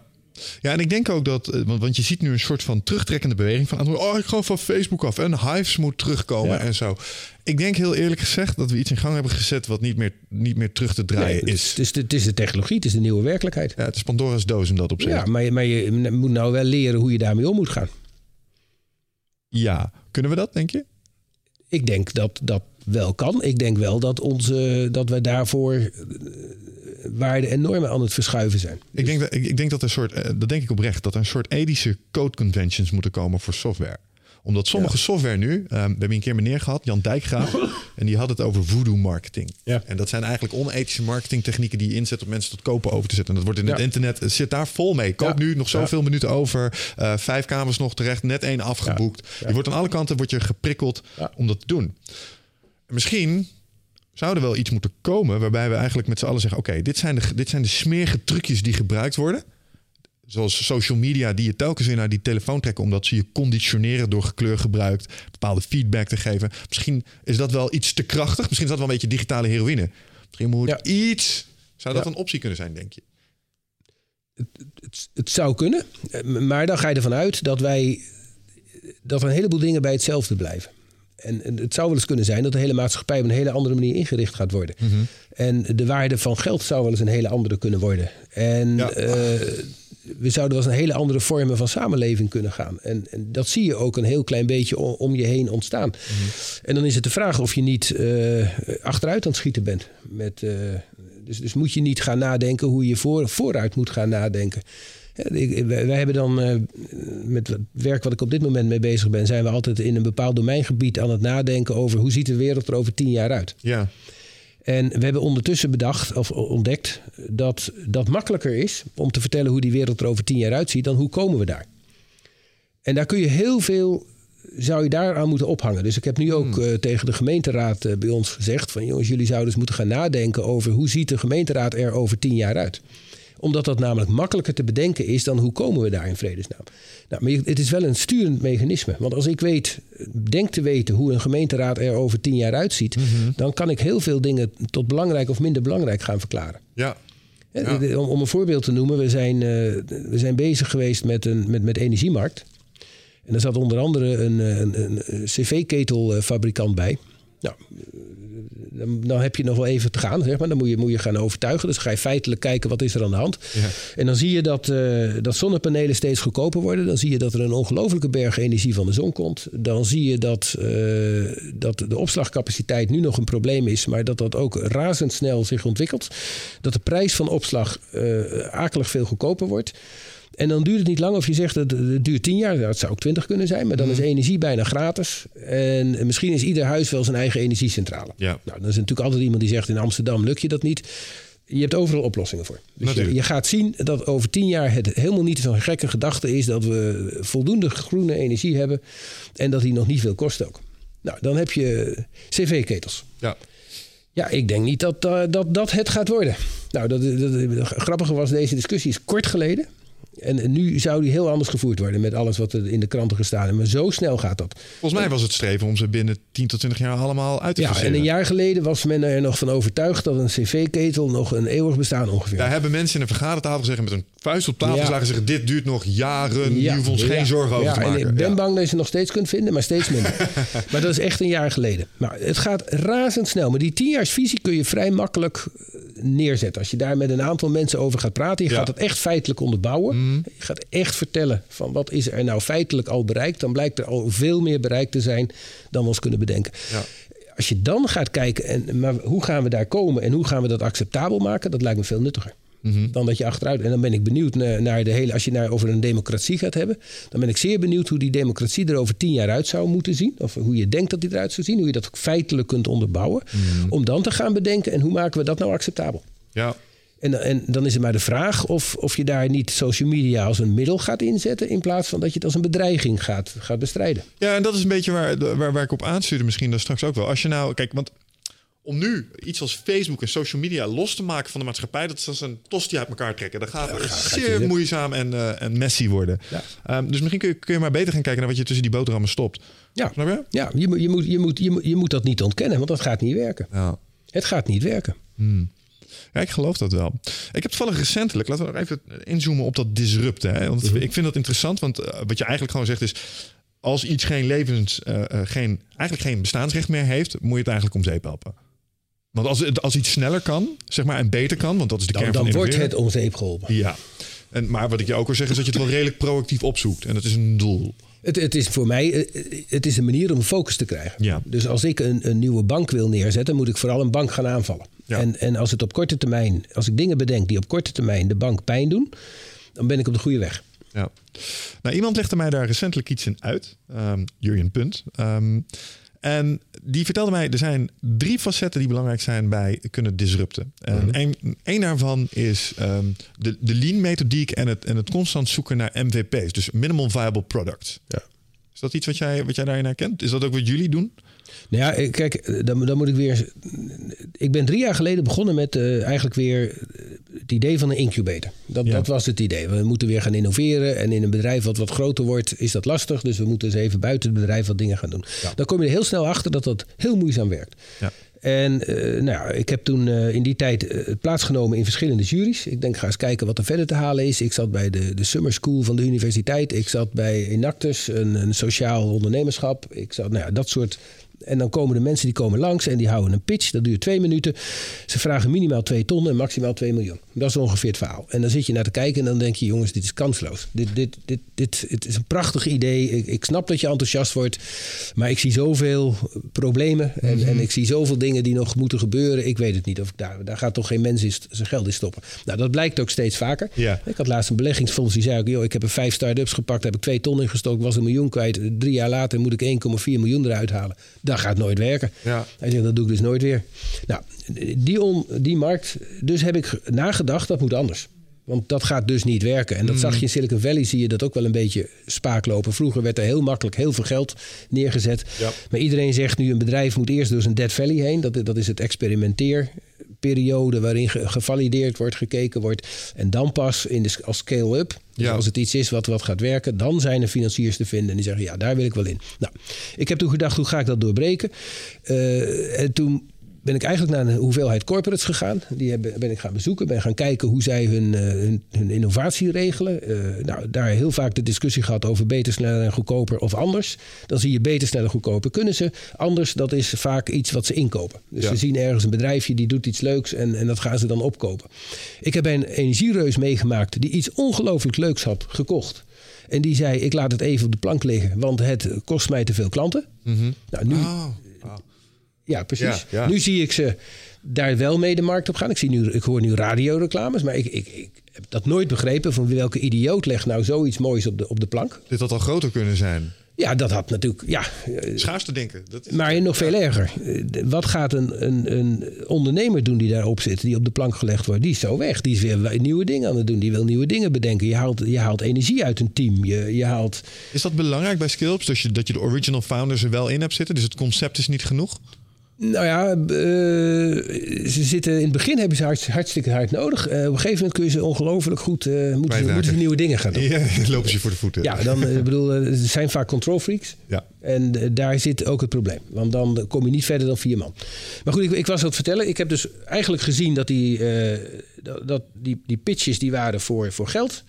En ik zie allerlei bedrijven en die zoeken innovaties. Nou, wat hebben we gedaan? Wij hebben, uh, op een gegeven moment hebben wij een, een, een die, die, die corporate benaderd en gezegd van... joh, je geld mag je houden. Vinden we helemaal niet interessant. Maar je hebt een paar hele leuke dingen in huis. Je hebt namelijk klanten. Mhm. En dat is heel waardevol. Je hebt reputatie. Je hebt data. En eh, als, een start, als ik een start-up heb en die doet iets in jouw veld is dat wat het duurste is voor die start-up. Hmm. Want die komt niet zomaar bij een klant binnen. Die kan niet gaan valideren. Als we gaan samenwerken, dan is het voor jou, uh, dat kost je eigenlijk bijna niets. En we kunnen heel snel bij een klant gaan kijken hoe de klant erop reageert en wat hij wil. Nou, dan krijg je het volgende. Eén uh, start-up is niet genoeg om een, een, indruk te maken bij een corporate. Maar als ik een vijf of als ik een tien heb, dan wordt het toch wel interessant om eens te kijken wat daar gebeurt. Ik heb een soort speeltuin, ik heb een, ik heb een, nou, daar gebeurt iets. En als je er dan nog geen geld aan kwijtraakt, dan kun je niet veroorloven om niet te komen kijken. Ja. Nou, dat is het concept waarmee ik aan het werk ben. En het, het aardige ervan is, ik heb maar zo een klant voor zo'n start-up. Want er is altijd wel iets in die, bij die corporate die zegt: Ja, ik heb daar een klant die vraagt hier naar. En wij kunnen het eigenlijk niet op die manier leveren. Dat past ons niet. We vinden het best eens interessant om te kijken of we samen daar. En dan moet je, wel, moet je wel onder de regie van de corporate, want zo'n corporate zit in. Maar goed, het mag duidelijk zijn. Als je een grote naam hebt en je komt binnen bij zo'n klant, word je serieus genomen. Ja. En dan hoeft het product niet af te zijn. En wat is duur in een start-up? Dat is het afmaken van je product. Zorgen dat je daar ook serieus mee hebt. Dan noemen ze dan wel minimal viable product. Nou, uh, flauwekul. Hmm. Je moet gewoon iets klaar hebben. Die klant die wil weten dat het goed is. Heb je daar een grote naam aan hangen, neemt hij genoegen met iets wat iets minder klaar is. Ja, ja, ja. Ja, goed. En, dat is eigenlijk waarmee ik nu aan het werk ben. Dus ik ben eh, bedrijven aan het organiseren om gemeenschappelijk een grote corporate aan te vallen. Hmm. En die nodigen we gewoon uit die krijgt op voorhand te horen dat hij zijn centjes netjes in zijn, in zijn broekzak mag houden. Dus hij, hij, wordt niet om geld gevraagd. Dan wordt gevraagd om samenwerking en te kijken of we iets met een klant kunnen. Nou, in eerste instantie zeggen ze allemaal, dat gaan we niet doen. Want onze, onze reputatie en onze... Nou, en dan vervolgens ontstaat er een band. En dan zie je maar zo dat het wel gebeurt. Omdat het namelijk een product is waar een klantenkring voor is. Waar de corporate zelf niet zo goed een antwoord op heeft. Mhm. nou, en dan ontstaat er iets. Wauw. Ja. En mocht het dan gevalideerd zijn dan is de corporate de eerste die mag investeren. Ja. Want dat is natuurlijk wat je eigenlijk die corporate voorhoudt. Van zorg dat je er op tijd bij bent. Kijk wat er gebeurt. En zorg dat jij de investeerder bent op het moment dat je in een soort scale-up situatie komt. Hmm. En uh, investeer je daar ook mee? Of jij faciliteert eigenlijk die start-ups momenteel. Dus je hebt een soort kweekvijver gemaakt voor goede concepten. Ja, we hebben ook daar de boel omgedraaid. Ja. Dus we hebben, wij hebben vaak een. Uh, een innovatiekring. Dus ik, had, ik, had, eh, nou, ik ben van de week bij een ingenieursbureau geweest en die willen dan aangevallen worden. Mm Dat vinden ze dan wel een leuke. van nou, laat maar zien hoe, de, hoe wij dan uh, ten onder gaan. Of, wat onze toekomst is. en op dat moment gaan we een innovatiekring organiseren. Dat is een uh, bijeenkomst waar we zowel professionals als vrije denkers aan tafel hebben. Mhm. daar hebben we een bepaald concept voor. hoe, we dat, hoe we dat organiseren. En daar komen dan meningen uit. Daar komen allemaal gekke ideeën uit. En we beginnen met die tienjaarsvisie. Nou, dan ga je, ik bedoel, dat, dat, dat is nog wel te doen. Hè? Hoe gaat dat bijvoorbeeld zo'n ingenieursbureau er over tien jaar uitzien? Dan kom je nog wel ergens. Vervolgens gaan we nadenken, en wat voor vacatures horen daarbij? En dan vacatures voor ondernemers. Hm. dus ik heb iets waarvan ik zeg, nou daar zou nou eens een ondernemer zich druk over moeten maken. Met de kennis die we hebben, met, de, met alles wat we weten. Zou het geweldig zijn om daar eens eventjes op de, met, met begeleiding, om daar te kijken hoe snel je daar iets van maken kunt. Hm, nou, met die vacatures die hangen we op bij hogescholen en universiteiten. En daar komen studenten op af. Oh. Soms krijgen ze ook nog broodgeld, noemen we dat. Dus tegenwoordig zie je met die studiefinanciering... iedereen die, zit, eh, die is krap gefinancierd. Nou, als je afgestudeerd bent, dan krijg je 1000 euro per maand. En dan uh, kun je voor die 1000 euro kun je gewoon risicovrij tussen aanhalingstekens gaan ondernemen. Mhm. En een student die krijgt 400 of 500 euro. En dat is eigenlijk dat hij niet gaat zitten vakken vullen bij de Albert Heijn. Ja, ja, ja. ja, ja. Nou, en, en dan krijg je interesse, want dat vinden ze leuk, dat vinden ze mooi. Uh, en en uh, het grappige is dat broodgeld wordt vaak door die corporate betaald. Dus we willen geen geld van de hmm. corporate. Maar die heeft op een gegeven moment, nou ja, dat, dat soort budgetten. Als iemand dan eens even gaat, gaat rommelen in die markt. Ze krijgen er overigens niets voor terug. In welke zin? Nou, het is, het is geen aandeel. De, de student is aandeelhouder. Ja, ja, ja. Alleen is hij succesvol, moet hij zijn broodgeld wel terugbetalen. Want dan kunnen we het nog een keer gebruiken. Maar het is niet zo dat er dan iemand een aandeel heeft in die student. Die student is gewoon vrij om te gaan en staan waar hij wil. Alleen ontstaat er een relatie tussen de corporate en de student... die Ja. maakt dat het bijna automatisch is... dat, het, dat als ze succesvol zijn en ze gaan verder, dan, dan vinden ze elkaar. Ja, dat Maar die corporate wordt soms ook gedwongen om stappen te nemen... omdat anders de concurrenten mee vandoor gaat. Ja, het, het, het, het, het prikkelt verandering. Dat is volgens mij het mooie eraan. Het maakt het ons niet bestuurbaar voor de opdrachtgever. En de opdrachtgever wil bestuurbaarheid. Ja, en het is goed om hem die niet te geven, want hij is inherent conservatief. Ja, en hij, maar hij wordt soms ook aangevallen zonder dat hij daar opdracht voor gegeven heeft. Dus we doen het gewoon. En dan kun je het je niet permitteren om daar niet bij aanwezig te zijn. Je wil weten wat er gebeurt, je wil het zien. Bijna een gijzelaarssituatie. Ja, het is, het is, het, het is, niet, het is niet altijd sympathiek. Tenminste, er zijn Nee. klanten die het niet zo sympathiek vinden, maar het werkt wel. Het Ja. leidt wel tot resultaat. Ja. Hoe vaak is de primaire reactie, als je nou over intuïtieve primaire reactie hebt? Als je mij dit zou flikken, zou mijn primaire reactie nog wel eens eh, mijn tanden laten zien eh, kunnen zijn. Is dat geen risico? Nee, meestal vinden ze het leuk. Meestal vinden ze het leuk. Ja, ja, ja. Ik heb nog nooit een. Ik heb wel. Eh, ik heb zelfs mensen die, die, die dan uiteindelijk zijn ze enthousiast. Ja? Maar ik heb wel mensen op me afgehad die zeiden: joh, toen jij bij mij binnenkwam, zo moet je dat niet weer doen. Eh, en helpt dat doorgaans, dat soort feedback? Eh, ik zei: als ik zo niet binnen was gekomen, had jij hier niet gezeten. Ja, en dan, dat is wel brutaal. krijg je. Nou ja, dat, dat is de onafhankelijkheid die we hebben. Kijk, Ja. als, als ik bij een klant ga aankloppen en ik zeg: joh, ik, ik ga voor jou een incubator neerzetten, kun je me even 50.000 euro leveren, want dan ga ik ermee beginnen. Ja, En dat zie je veel gebeuren op dit moment in, in allerlei eh, innovatiecentra hier, in, in, in, vooral in, in, West-Nederland zie je dat heel veel. Ja, dan heb je een heel ander verhaal. En, maar wij komen binnen en we willen het geld niet hebben. Nou, dat begint al natuurlijk met van, dat kan niet waar zijn. Dat moet ergens. En hoe ga jij je geld dan verdienen? En Ja. hoe, eh, je krijgt natuurlijk altijd die discussie.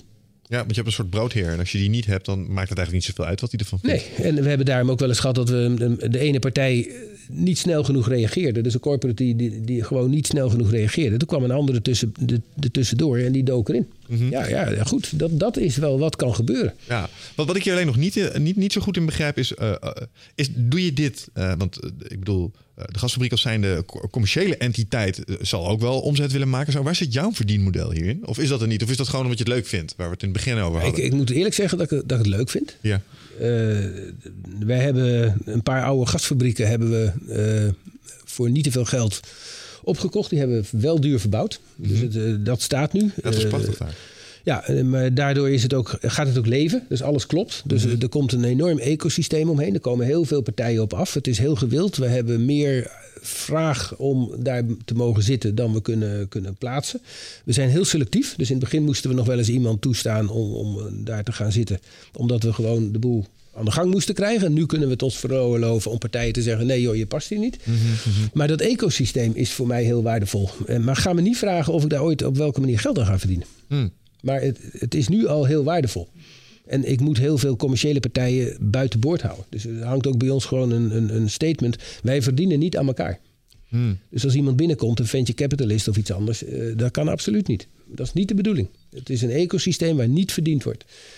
Het is nu redelijk break-even. Mhm. Er worden nog geen mensen op de payroll gezet, dus niemand verdient er geld aan. Eh, hoe ga je er geld aan verdienen? Ja, eh, geen idee. Maar ik, ik zie zo verschrikkelijk veel gebeuren. Ja, ik, ik maak me sterk, maar daar kun je uiteindelijk wel een keer geld aan verdienen. Alleen ik maak me daar geen zorgen over. Dat is interessant, want de meeste mensen die je een business, eh, die business coach zijn, die zouden zeggen dat dit, dit, is, dit is insanity als je het op deze manier zou Ja, dat aanpakken. is, dat is het misschien ook wel. Oké. Alleen, alleen ik heb, eh, wij, zijn, eh, wij zijn goed twee jaar geleden begonnen. Ja. En het is nu eh, 7000 vierkante meter innovatie Ja, en, ja. En, en leven. En we hebben dus nu een stuk aan een hogeschool verhuurd. Dus een heel gebouw waar een hogeschool zit. Daar ze betalen niet veel. Maar eh, geweldig om mee te maken. En die Mhm. studenten, die, eh, van de week was het mooi weer. Dan gaan alle meubels naar buiten, zitten ze allemaal buiten. En dan zijn ze aan het werken en zijn ze dingen aan het doen. En daar loopt van alles doorheen.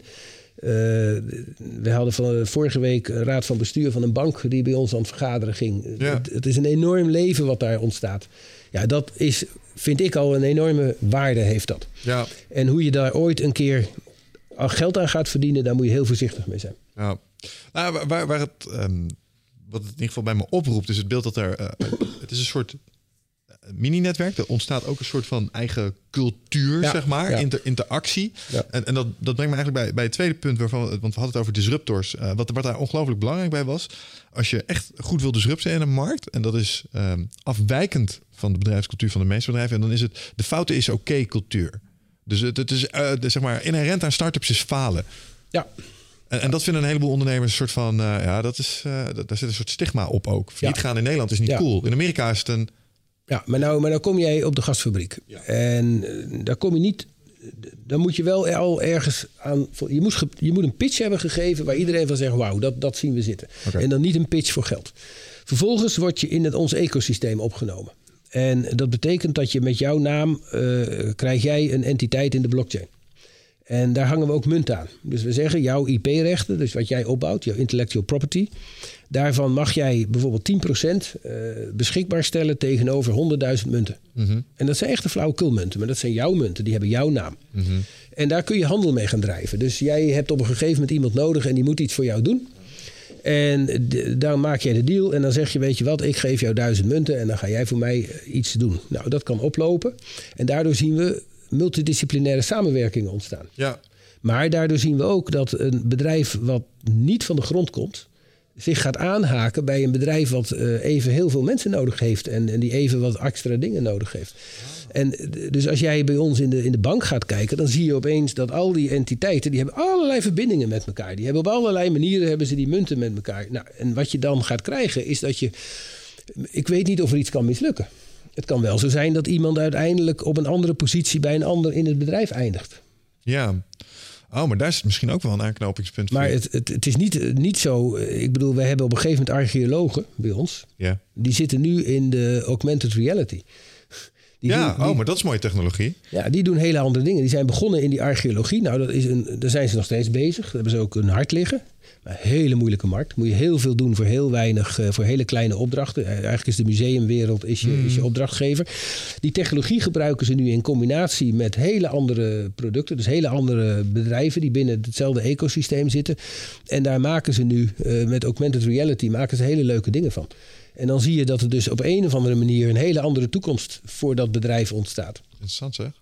Ja, En dat, eh, het aardige ervan is, het is allemaal met gesloten beurs. Dus door die, eh die flauwekulmunten eh, maakt het dat we, dat we heel veel voor elkaar kunnen krijgen zonder dat we elkaar gaan betalen. Hè, Ja. Dus we hebben de fiscus wel eens uitgenodigd, want dat is natuurlijk waar je dan de problemen krijgt. We doen niet aan omzetbelasting, we doen niet aan vermogensbelasting, of hoe heet dat, de vennootschapsbelasting. Nou, het, is een, het, het is een BV die nog geen facturen uitstuurt. Dat is een voorwaarde voor het hele systeem. Dus het is nog echt in die, in die pre-BV-fase. En eh, eigenlijk bepalen we wie de aandeelhouders worden.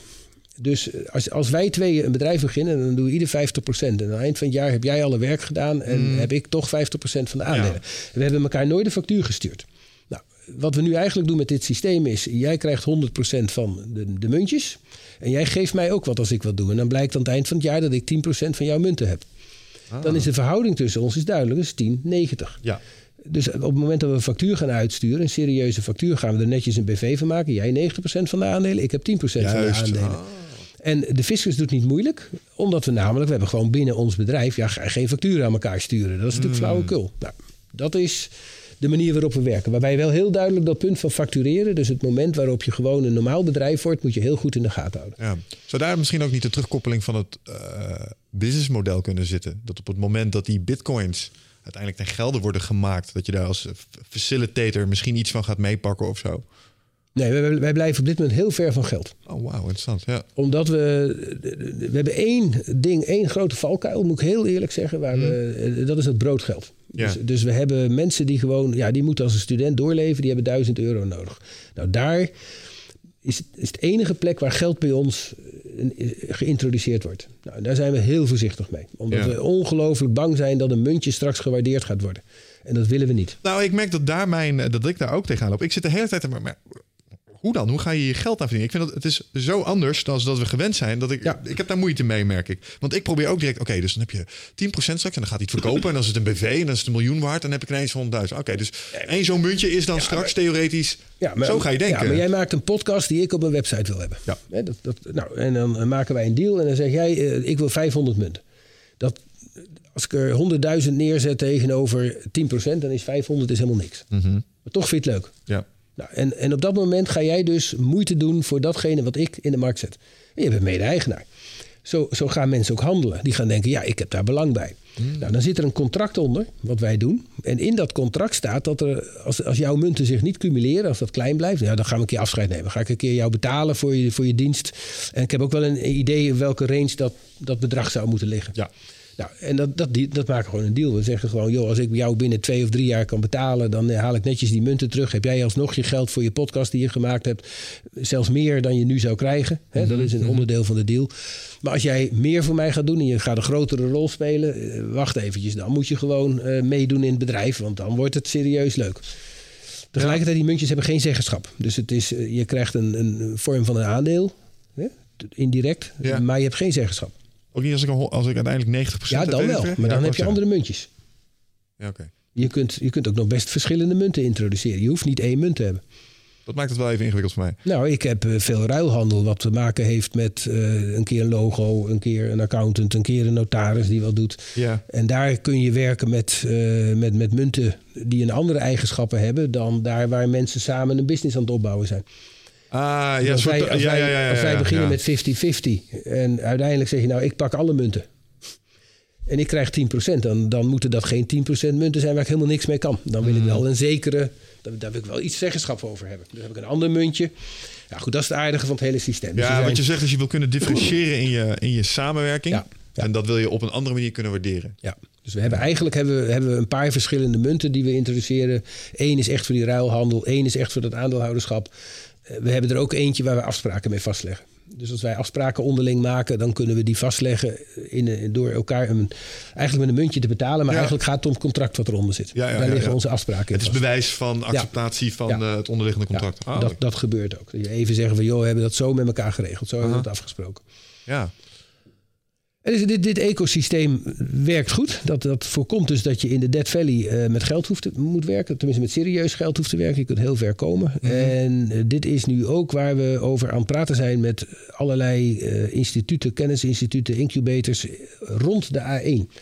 Dus we zitten ergens aan die A1. En we hebben bedacht dat als we wat willen bereiken, dat we eigenlijk al die eh, initiatieven aan elkaar moeten koppelen met dit ecosysteem. Dus we bieden het gewoon aan aan andere partijen en zeggen van joh, eh, als jullie dat nou ook gaan gebruiken, dan kunnen jullie start-ups samenwerken met onze start-ups. Nou, daar geloven we hard in, want dan heb je veel meer die multidisciplinaire eh, beweging erin zitten. We hebben ergens een agro-innovatiecentrum, we hebben een, een, veel meer op, op, op echte zware techniek, we hebben hem op cleantech. eh nou, ja, dit is schaalbaar natuurlijk. Ja, dit, dit, dit- het, het is heel makkelijk. Ja, je kunt dit heel makkelijk overal neerleggen. En je krijgt samenwerking. Je, mensen kunnen elkaar daarmee vinden, kunnen elkaar daarmee betalen. En je komt goedkoper door die Dead Valley heen. Ja. Ja, ik realiseer me nu iets nu dat zo zegt. Hè, als je die multidisciplinaire samenwerkingen krijgt. eh, de, de laatste pijler van een succesvol disruptor was namelijk, eh, die me verteld was, was het zelfsturende team. Hè, ze moeten zichzelf kunnen organiseren. Maar volgens mij verdwijnen, als ik me dit zo voorstel, ook een beetje de klassieke wanden tussen een organisatie. Ik bedoel, Ja. stel Wicht en ik strijken daar neer. Eh, dan zijn we in eerste instantie zijn we nog met z'n tweeën. Maar het zou maar zo kunnen zijn dat er een soort andere bedrijven is ontstaan. Waarbij bijvoorbeeld jij en ik plots ook een soort van Ja. onder een teamje zijn. Want wij hebben ook hier iets lopen of ja. zo. Ja. Sterker, wij hebben, en dat, dat is wel een. Daar ben ik nog niet uit of dat nou sterk of zwak is. Maar we hebben nu ondernemers zitten die eh, eigenlijk hun poten hebben in drie bedrijven. Als je kijkt naar focus, vraag ik me af. Nou ja, daar, gaat het dus, daar kun je dus je vraagtekens bij zetten. Ja. Ik bedoel, dat, dat vind ik niet wenselijk. Dat mensen dus op een gegeven moment door hun technologie eh, te veel eh, verspreid bezig zijn. Ja. Dat is zo jammer, dat is jammer. ja, aan de andere kant, als ik naar mezelf kijk, ik heb ook drie ondernemingen. En dat is omdat ik, ik hou ook van eh, variatie, zeg Ja. maar. Dus ja, als je het voor elkaar kan krijgen, waarom niet? Denk ik dan aan de andere kant. Maar eh, even... Nou ja, je, je, moet- je, je moet, kijk, de- wij werken veel met studenten. Die studenten die krijgen vanuit hun opleiding eh, dan dat business canvas. Dat ken je waarschijnlijk ook wel. Ja. En dan een hele, hele goede opdracht van jongens, je moet focussen, je moet focussen. Nou, dan zie je vaak dat ze drie weken, vier weken achter een business canvas zitten. Dan zitten ze naar te turen. Nou, dat helpt dus helemaal niet. Laten we daar heel simpel mee zijn. Nou, wat wij doen is, is vreselijk opportunistisch. Het, het opportunisme druipt er vanaf. Want als je weer ergens wat kunt regelen, je kunt samen weer wat, wat, wat ergens je vinger achter krijgen. Je kunt ergens een. een- nou, dat vind ik heel belangrijk. Dat opportunisme is ongelooflijk belangrijk. Oké. En alleen, eh, waar ligt nu de, het optimum? Want als je alleen maar met opportunisme aan de gang gaat, kom je ook nergens. Eens. Maar een goede ondernemer, een goede pionier, is een vreselijke opportunist. Ja, dat geloof ik al. Ja, en, dat, dat, dat, en dan moet je niet achter je business canvas gaan, gaan, gaan hangen aan. En dit heb ik afgesproken. Nee. Hoe, ehm, nee, je- zegt net, een, een goed ondernemer is een opportunist. Ehm, als je een opportunist bent, betekent dat ook dat je tegen kansen aan moet lopen. Hoe, hoe genereer jij die kansen voor jezelf? Nou, dat kan ik je wel vertellen. De, de- jij wil niet weten hoeveel kansen er komen als die corporates bij ons rondlopen. Hmm. Dus eh, ik bedoel, als wij. eh, stel dat. Nou ja, jij bent bezig in de sportvoeding, Onder andere, ja. onder andere. Wij gaan kijken wie, gaan, wie hebben we op de korrel.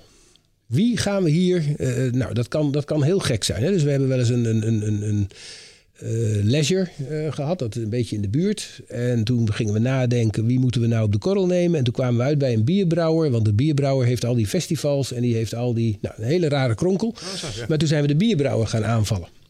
En het aardige wat je dan krijgt, is dat je dus opeens belangstelling krijgt uit een hoek waar jij nooit binnenkomt. Jij kunt wel denken dat je daar kunt aankloppen en dat ze naar jou luisteren. En dat ze, maar dat is niet zo makkelijk. Maar stel dat we drie of vier van dat soort initiatieven bij elkaar weten. En we gaan bellen met zo'n corporate vanuit de gasfabriek, vanuit een overkoepelend orgaan. En we nodigen ze uit, dan weet ik bijna zeker dat ze komen. En dat geeft een ongelooflijke hoop kansen omdat er dan heel snel iets ontstaat van... nou, laten we kijken wat we samen kunnen doen. Laten we eens even zien, hé, hey, dat vinden we wel leuk. Een, een hele nieuwe eh, benaderingswijze van een festival. Een hele nieuwe aanwezigheid of een hele... Ja, dan ontstaan er heel veel mogelijkheden. Ja, En dan kan ik het bij jou niet direct vertalen in, in, in, in, in, in die sportvoeding. nee. Maar eh, daar ga daar een uur over zitten... en jij bedenkt wel wie jij aan zou willen vallen. Ja hoor. En eh, dat is misschien wel niet Nutritia. Dat is misschien wel een partij die helemaal niet voor de hand ligt. Ja, En dat wordt heel aardig, want eh, hoe krijg je daar die mensen naar je toe? Nou, door zoiets te, te organiseren. En ik, ik verzeker je, ze komen. ja. En soms komen ze voor elkaar. Nou, wat ik, mooi, wat ik er mooi aan vind, is dat het heel erg out of the box is. Omdat je, zeker als je binnen een bepaalde sector zit, eh, ontwikkel je ook een soort tunnelvisie. Zo van, dit is wat het is. En Ja. je patroonenkenning gaat dan aan. En dan probeer je een beetje zo eh, een, een, een, een trend te herkennen. Eh, Alleen, wat me de laatste tijd zo opvalt, is dat die trends echt tegenwoordig helemaal niet zeggend zijn. Je, je kan niet meer uitgaan van een continuïteit van een bepaalde markt of een bepaalde dienst. Er komt maar zoiets voorbij zeilen en dan is de hele wereld anders.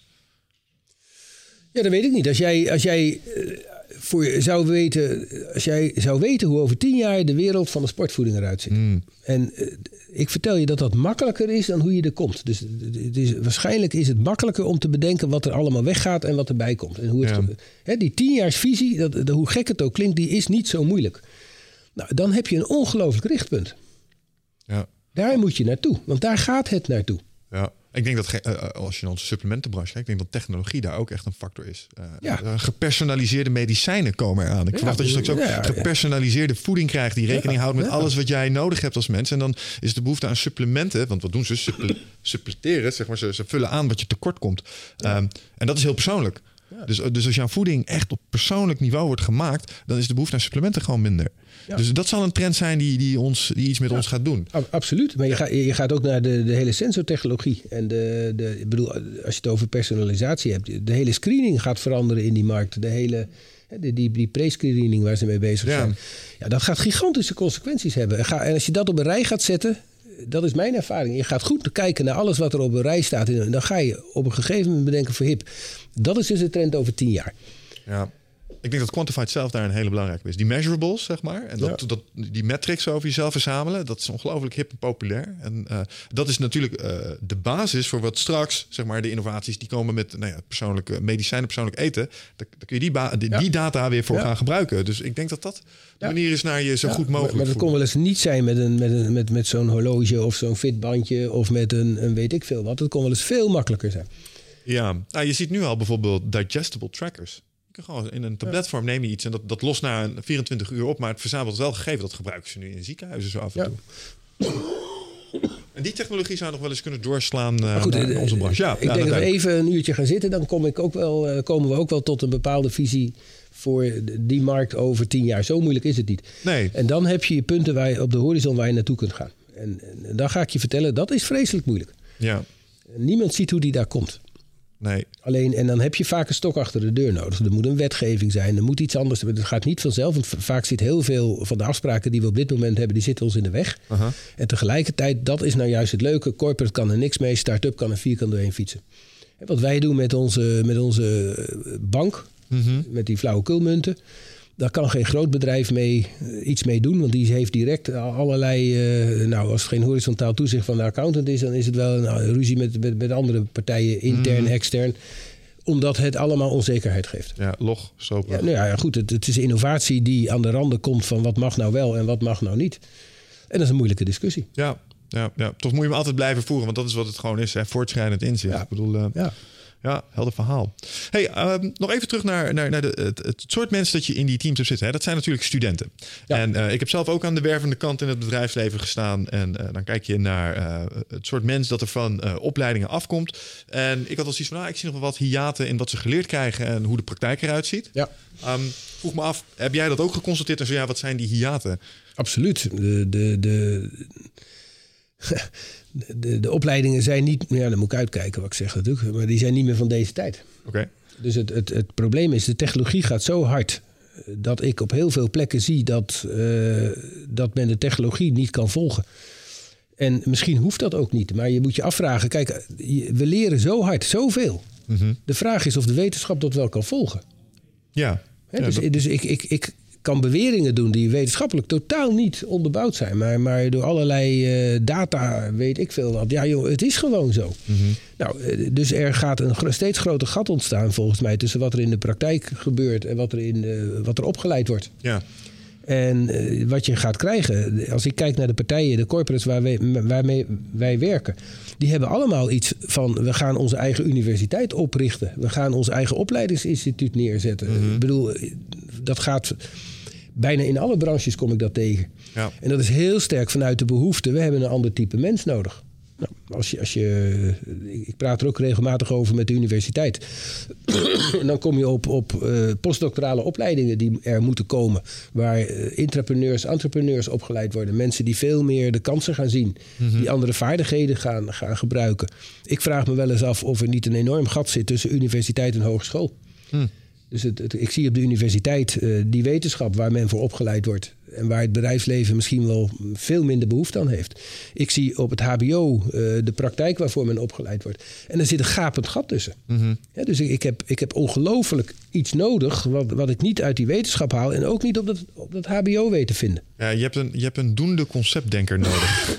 Want, Ja. want die, WO'ers Ja, zijn allemaal... Ja, het zijn, concept. zijn conceptdenkers, hartstikke mooi. Die HBO'ers die willen allemaal niets liever als uitvoeren. Ja. Maar er zit niks in het midden, is wat je zegt. Ja. Nee, en, en, daar ga, en daar ga je zien. Ik bedoel, ik zie ongelooflijk veel partijen bezig met te kijken hoe ik kan ik mijn eigen opleiding gaan, eh, gaan, Ja. gaan inrichten. En vind je dat eigenlijk ook niet terecht? Is, is het eigenlijk ook... Of denk je dat, dat de opleidingsinstellingen daar ook gewoon... Die zullen zich ook moeten aanpassen, want anders doen ze er straks gewoon echt niet meer toe. Nou ja, de, de- kijk, de wetenschap blijft belangrijk. Alleen als jij weet dat van de 100% studenten die ze opleveren, 90% niet eh, de, de wetenschap in gaat, dan, eh, dan moet je misschien voor die 90% wel wat anders gaan doen. Nou, en daar vind ik wel dat de schoen wringt. Ik zie dat er eisen gesteld worden aan de universitair opgeleiden. Waarvan ik denk, ja, ik had liever dat ze een paar andere dingen gingen doen. En dat ze een paar andere dingen gingen leren. Wat zijn dat dan voor dingen? Nou, dat heeft heel veel te maken met, eh, met dat eh, heel anders denken. Entrepreneurial, eh, de kansen zien. eh, niet heel schools, maar juist ook zelf initiatieven kunnen ontplooien. Eh, je, je ziet, we hebben natuurlijk jaren gehad waarbij iedereen een, een MBA ging doen. Hè? Je had dan een aantal jaren ervaring, je was, eh, je was coming man, je, je had veel potentie en dan mocht je een MBA gaan doen. Ja. Je ziet nu in Amerika dat men een entrepreneurial MBA gaat doen. Nou, dat is een leuke ontwikkeling. Dat zal niet voor niks zijn. Met veel meer nadruk op eh, hoe kun je als ondernemer met een visie, met een, een, een, hoe ga je dat inrichten, hoe ga je daarmee om. En dat, dat is iets wat de gasfabriek denk ik ook eigenlijk wel vult. En waar we heel veel aan doen. Ja, dus wij krijgen ook heel veel mensen van de corporates die bij ons eh, langskomen en, en ook bij ons aan het werk gaan. Om te leren van joh, hoe, eh, hoe doen jullie dat nou? Ja. Hoe gaan we dit nou? eh, en dan- dan moet je ze vertellen, ja, verdienmodel. daar hebben we het niet meer over. Je hebt het over een vermogensmodel. Nou, dan zitten ze natuurlijk van vermogensmodel. Ja, nee, als ik distributie heb, dus als ik, als ik een product heb wat iedereen gebruikt, al moet ik het allemaal zelf betalen, maar iedereen gebruikt het, kan ik dat gaan laden. Dat geeft mij een ongelofelijke vermogenspositie. Nou, dat is voor heel veel mensen nieuw. Ja. Dat, dat je dingen gratis weggeeft, dat zien ze. Want dat doen, dat doen op internet allerlei partijen. Maar hoe je daar nou geld mee moet gaan verdienen... en wat er nou de waarde van is... terwijl wij vaak zeggen van als jij nou de kern van je activiteit... het meest waardevolle wat je hebt, als je dat bijna weggeeft... Dan, dan gaat iedereen dat gebruiken. Er is bijna niemand meer die je gaat aanpakken. En vervolgens kun je daar allerlei productjes op laden. Die jou misschien bijna niets kosten. Of die je zelf sterker nog, die kun je buiten de deur leggen. Je kunt anderen dat laten doen. Maar jij verdient iedere keer een beetje eraan mee. Nou, dan heb je de positie in de keten waar je nog een, een boterham kunt verdienen. Ja. Dat is een interessant. Ik noem dat altijd een carrier-applicatie. Zorg dat je overal iets naar binnen schuift. En dat je er dan de hele wereld uitnodigt om daar iets op te bouwen. Je bouwt eigenlijk gewoon een netwerk. En daar, kun- daar kun je dingen in wegzetten Ja. en, en je pakt een beetje provisie. Als we het heel nou plat ja, zeggen. massa is kassa. Dus als, ja, ja, ja, mooi, ja. Ja, als ik een cent verdien aan een, aan een product wat heel massaal weggezet wordt, is dat interessanter dan dat ik een euro verdien aan een product wat heel lokaal en heel klein is. ja. Dus je moet altijd proberen dat je, dat je ergens in je model eh, ja, een positie in de markt inneemt. Dus eh, als, als jij kijkt naar een, een- prachtig product wat in een ingenieursbureau volledig onderuit zou kunnen halen. Omdat je met, met machine learning tegenwoordig heel Ja, veel kunt, ja. et cetera. Nou, dan, dan wordt dat angstvallig natuurlijk binnen, binnen kamers gehouden als je niet uitkijkt. Nou, geef het eens weg voor de grap. Daar hebben je concurrenten toch een berg last van. Ja, Nou, en, en ga nou eens kijken of je daar niet allerlei diensten op kunt laden.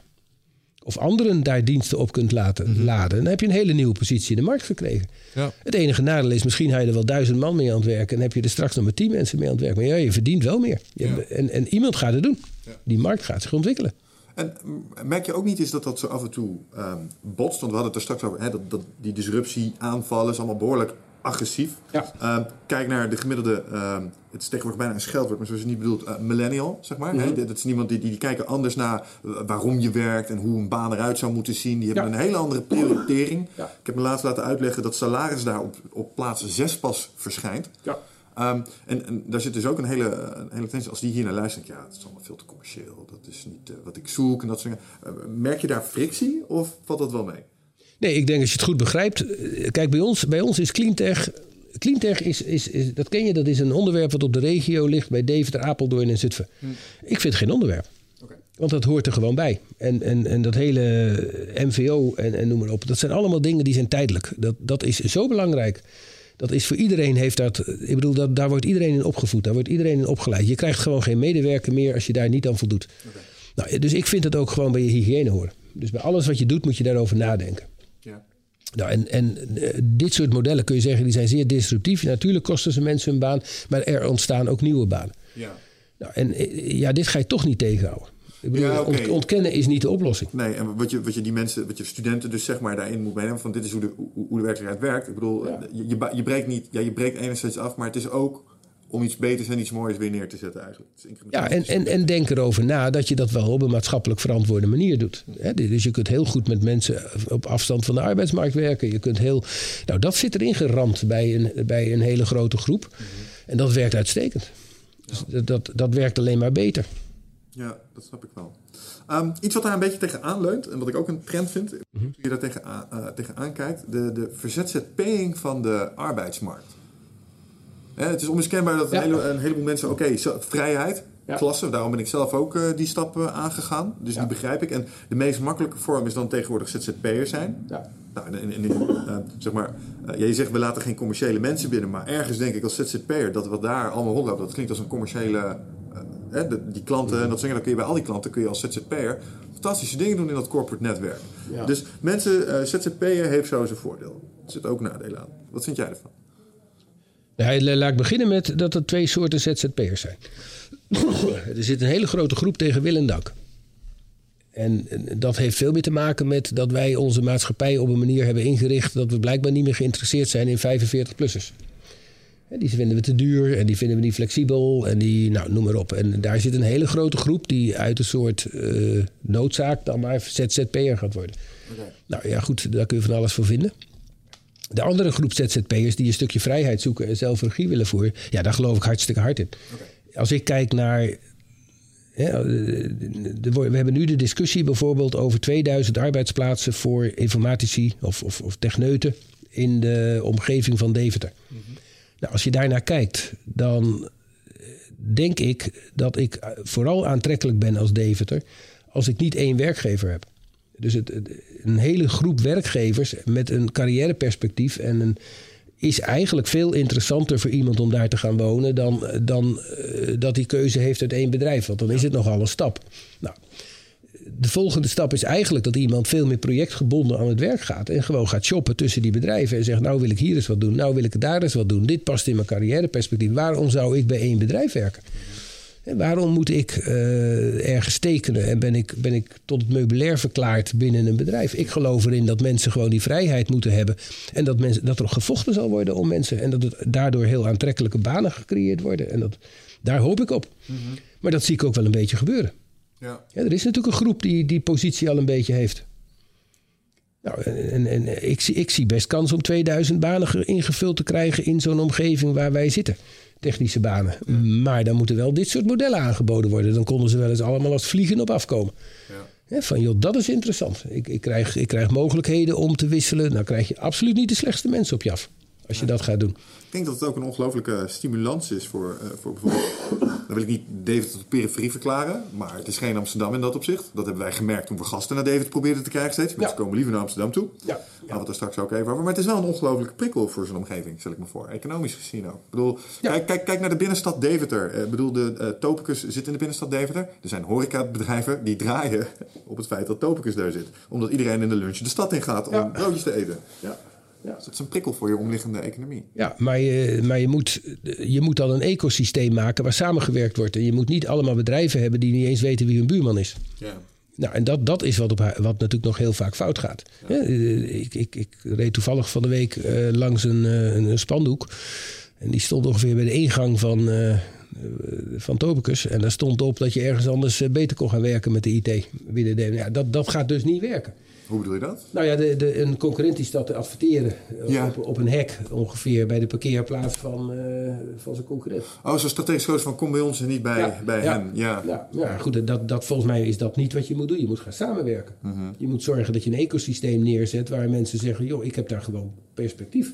En ik ga daar werken waar ik een uitdaging vind en waar ik wat aan mijn carrière kan toevoegen, waar ik een stap kan maken. Ja, ja, hoewel dat op het gebied van Java-ontwikkelaars wel... Uh, die concurrentie is wel moordend. Ja, maar uh, misschien krijg je er wel drie keer zoveel als je dit aanbiedt. Tuurlijk, als je gaat samenwerken en zegt... hé, hey, jullie hebben 20 man zitten daar. Ja. Misschien kunnen we samen optrekken. Uh, ja. Dan heb je ineens 20 ontwikkelaars erbij, is wat je ja. Het wordt toch aantrekkelijker als je, als je ook eens ergens anders kunt kijken? Ja, ik denk het wel. Ja. Ik denk ook dat verandering van spijs doet eten. Ik denk dat afwisseling heel belangrijk is. Ik denk dat het heel gezond is, ja. En, en dat het ook veel meer jou het idee geeft dat je, naar, dat je op je waarde beoordeeld wordt. Ja. Als, je, als je zo nu en dan eens een, een maar ga, ga projectgebonden ergens aan het werk.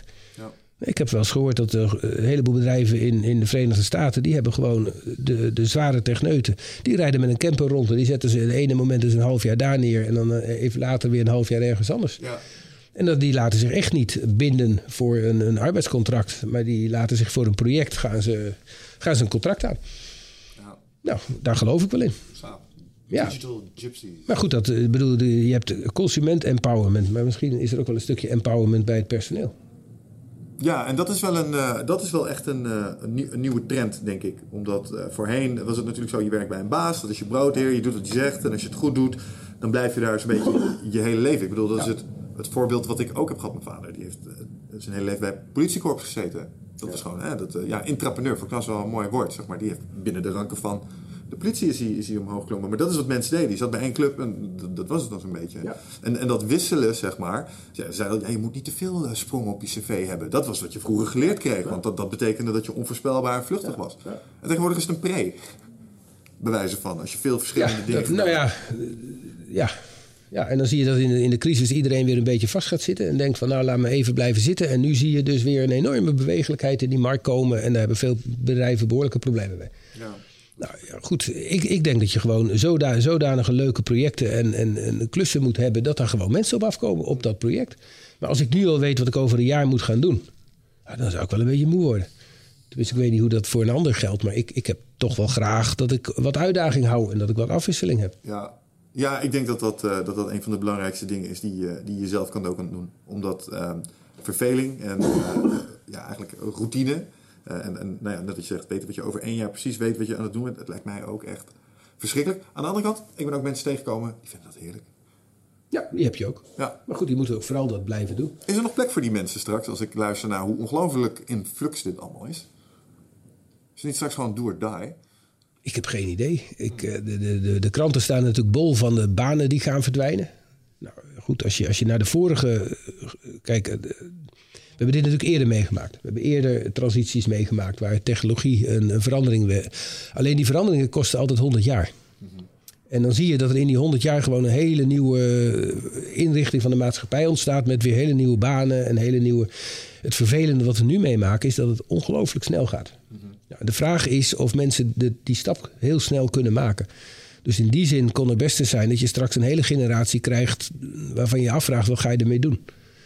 Eh, ik heb geen idee of wij in tien jaar in staat zijn om helemaal nieuwe banen te creëren en een hele nieuwe samenleving te creëren. Ik, ik weet het niet. Nee, en wat er nog eens aanvullend bij komt, is dat ehm, eh, met name de vraag, die, die, die laatste die je stelt, van, eh, komen er wel nieuwe banen voor terug? Want voorheen was het zo, eh, de- elke technische en industriële revolutie, die genereerde inderdaad een nieuw soort werk. Maar eh laatst een keer een video over gekeken, en die legde uit het belang van general purpose AI. eh, Hoe die een aantal, nu zie je nog heel nauw en, en, en elimineert hij best wel mondjesmaat bepaalde beroepsgroepen, maar die zijn Ja. heel specialistisch. Ja. Maar er komt straks een moment waarop die AI zo sterk is dat hij bijvoorbeeld een bedrijf runnen kan hij doen. En hij stuurt eigenlijk gewoon nog wel mensen aan, maar ja, dat ding dat is een machine learning, dat leert zelf. Dus die kan op een gegeven moment ook mijn functie wel analyseren. En die weet, oh, nou die kunnen we uitfaseren. Ja. Met als gevolg dat er wel economische groei blijft ontstaan, maar de mensen mensen nodig zijn. Dus er komt straks een mensen gewoon echt zonder werk en er is ook geen nieuw werk voor. Nou, dan zeggen dat die mensen krijgen dan misschien iets van basic income of zo. Ja. Maar plots hebben ze, hebben ze niks meer om te moeten doen. Nee. Denk je niet dat het ongelooflijk killing is voor mensen? Ik weet het niet. Eh, Maar Stel je voor dat jij vanaf morgen wakker wordt en er is niks meer te doen voor jou. ja, nou, ik, ik, ik, ik, ik, Je verzint wel. Nee, ik. eh, kijk, er wordt, je hebt he- enorme discussies over het basisinkomen. Ja. Nou, als ik. En dat geldt waarschijnlijk niet voor iedereen, maar als ik 100 man een basisinkomen geef. en Ze hebben geen noodzaak om nog te zoeken naar. Hè, ze, hebben, ze hebben een bestaansrecht. En, en ik zeg, je mag bijverdienen. Je, maar je krijgt gewoon dat inkomen en je gaat gewoon doen wat je leuk vindt. Dan ga, eh, naar mijn idee, ik, ik zie dat om me heen ook gebeuren. Mensen gaan dingen doen die ze leuk vinden. En waar ze goed in zijn. En ze gaan zich ontwikkelen. En dat duurt niet lang of ze hebben een nieuw businessmodel. Ze, ze, hebben weer, ze, ze doen iets wat weer relevant is. En, en waar ze toch nog weer ergens iets mee. Diezelfde mensen die heel eh, gedwongen zitten na te denken: hoe kan ik een boterham verdienen? Hoe kan ik als ZZP'er mijn vak verder eh, uitbouwen? Hoe, die verdienen die boterham minder makkelijk dan diegenen die daar alle tijd voor hebben. En alle tijd nemen om gewoon leuke dingen te doen. Om er dan achter te komen dat ze, dat ze iets kunnen waar een ander misschien nog wel op zit te wachten ook. Dus ja, ik verwacht ongelooflijk veel van bijvoorbeeld zo'n basisinkomen. Ik ben zeer benieuwd eh, wat daar uitkomt. Maar ik, ik denk dat bijna iedereen dan... eh, Er zijn maar weinigen die met een zak chips in de bank gaan zitten. Dat geloof ik helemaal niet. Dat is Ik denk dat ook een uitzondering zou zijn. Ja, ja, maar dat is wel het de angstbeeld. Ja, dat is het angstbeeld. Maar ik geloof er niet in. Ik denk dat die mensen denken... Hé, ik hoef niks. Ik, ik, ik ben vrij. Ik zit me denken wat ik zou gaan doen. Ik zou echt meer tijd durven besteden aan dingen als tekenen en zo en schilderen. Dat zijn, ik heb allemaal spullen in huis en elke keer denk ik, ik ga er eens even avond zitten en denk ik, ja, heb ook nog een mailbox vol met shit, weet je wel. Mm, misschien toch eerst maar eens even dat gaan fixen. En dan, ja, Ja. nee. Ik, ik, goed, ik, ik heb een aantal eh, mensen, professionals in de, in de gasfabriek rondlopen die met pensioen zijn. En die hebben de leukste dingen gedaan. En die komen in die gasfabriek omdat ze thuis zitten toch echt helemaal niks vinden. Nou, en, en die zijn met leuke dingen bezig. Ja. Ik bedoel, die zijn met, met ongelofelijke... Niet om geld te verdienen. Interesseert ze, want ze hebben een pensioen. En het is allemaal geregeld, zeker voor die generatie nog. Maar ze, je ziet toch dat ze dingen gaan oppakken waar ze echt lol aan hebben. Waarvan ze zeggen, nou dat had ik nou mijn hele leven al een keer willen veranderen. Dat, dat moet gewoon anders. En dan, dat kan op allerlei vlakken. We, we hebben één oude ontwerper van, van Apple. Die, die alles bij Apple gedaan heeft. Die, heeft. die kan je de eerste iPod laten zien. Ja. Eh, Twee plexiglazen platen met een stuk harde schijven tussen. Ja, maar zo'n man die, is, die, ja, die, heeft, die heeft kracht op een aantal plakken. En die, die doet hele leuke dingen. En die neemt ook heel veel van die jonge mensen onder zijn arm mee. Waar die mee aan het werk is. Eh, op dezelfde manier zijn we bezig om dat gat tussen die, dat HBO en die universiteit te vullen. Een aantal mensen die daar heel druk mee is. En zeggen, oh, ik heb dat altijd beroepsmatig moeten doen. Maar ik mocht niks. En nu heb ik meer vrijheid. Ja. Dus het werkt wel. Ja, het brengt, me, het brengt me dan eigenlijk even bij een van mijn eigen persoonlijke angsten. Want je zei het daar straks ook al. Het bedrijfsleven beschouwt mensen die eh 45 plus zijn als eh, te duur, te immobiel. ehm, ze zijn een soort... Ze zijn niet innovatief genoeg meer. Nou, ik nader de 40. Ik denk, ik, ik kan nog wel even. Maar uiteindelijk moet je toch een keer omslag maken. Ja. Ik heb het gevoel dat jij iets ouder bent dan 45. Ja. Dat gaat jou allemaal prima af.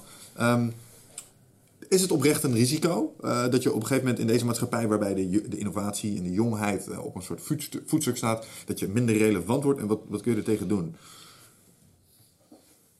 Nou ja, als, je, als jij gaat voldoen aan waar, wat de maatschappij van jou verwacht, zul je waarschijnlijk minder relevant worden. Ja, je, je ligt dus helemaal bij jou. Ja, en als jij dat doet waar jij zelf denkt dat je nuttig bent, of dat je, ja, joh, uh, ik kan me niet voorstellen dat je dan niet relevant wordt. Alleen ik, ik zie al die mensen zo krampachtig in een patroon zitten. Om, om dat maar die boterham te moeten verdienen. Om die, uh, dat bestaansrecht neer te zetten. Of om toch weer. Uh, ja, dat, dat is moeizaam. Ja. Dat is moeizaam. Tuurlijk. En, en, en, maar goed, daar, maar zie jij, ik zie zoveel mensen in een baan zitten waar die niet anders zijn.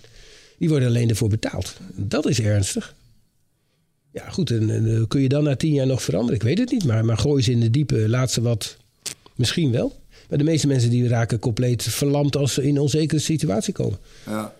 Toch denk ik dat het lerend vermogen van die mensen er best wel is als ze het maar even.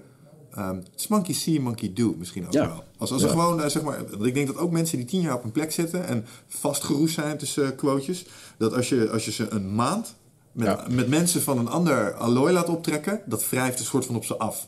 Ja. Die mensen kunnen niet anders dan denk ik ook weer anders worden ja. of zo. Ja. Misschien ook wel een beetje je omgeving niet op bepaald. Ja.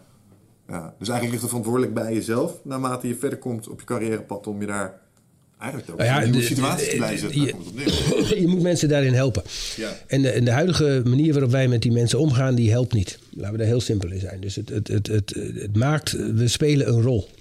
Dus het kan maar zo zijn dat jouw buurman, die, eh die s'morgens in een, een mooie grote auto vertrekt in een pak als bankier, dat die op zijn werk komt en achter een callcenter zit.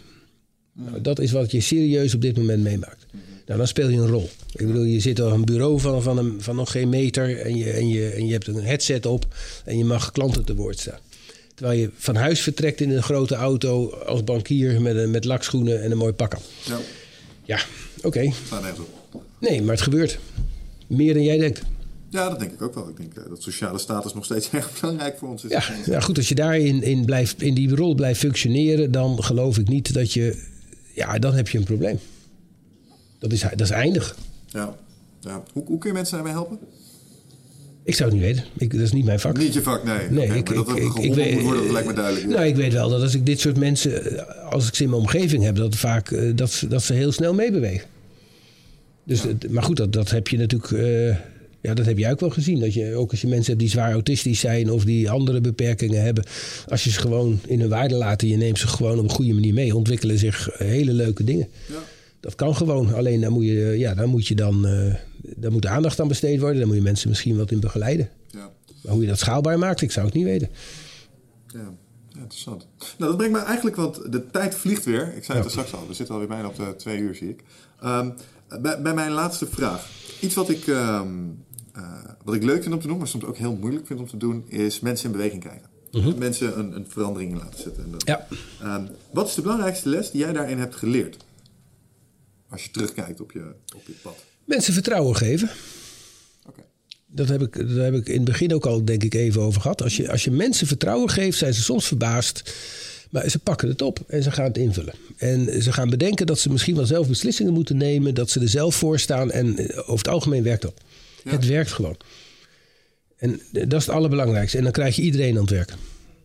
Daar ben ik absoluut. Maar, maar ga iemand controleren. Ga iedere keer er naar kijken. Ga negatieve ervaringen uitvergroten. Het werkt niet. Ja. Het werkt gewoon niet. Nou, ik denk dat dat, eh, dat dat een mooie afsluiter is. Managers eh, die ook naar eindbaas luisteren, geef je medewerkers vertrouwen. En eh, misschien is het ook wel het belangrijkste om jezelf zo af en toe wat vertrouwen te geven dat je het prima kan. Volg je intuïtie heet dat toch? Wat zeg je? Volg je intuïtie. Volg je intuïtie, Ja. inderdaad. Oké, luisteraars, eh, dat was er een. Harry, bedankt voor je tijd. Luisteraars, tot de volgende keer. Ciao.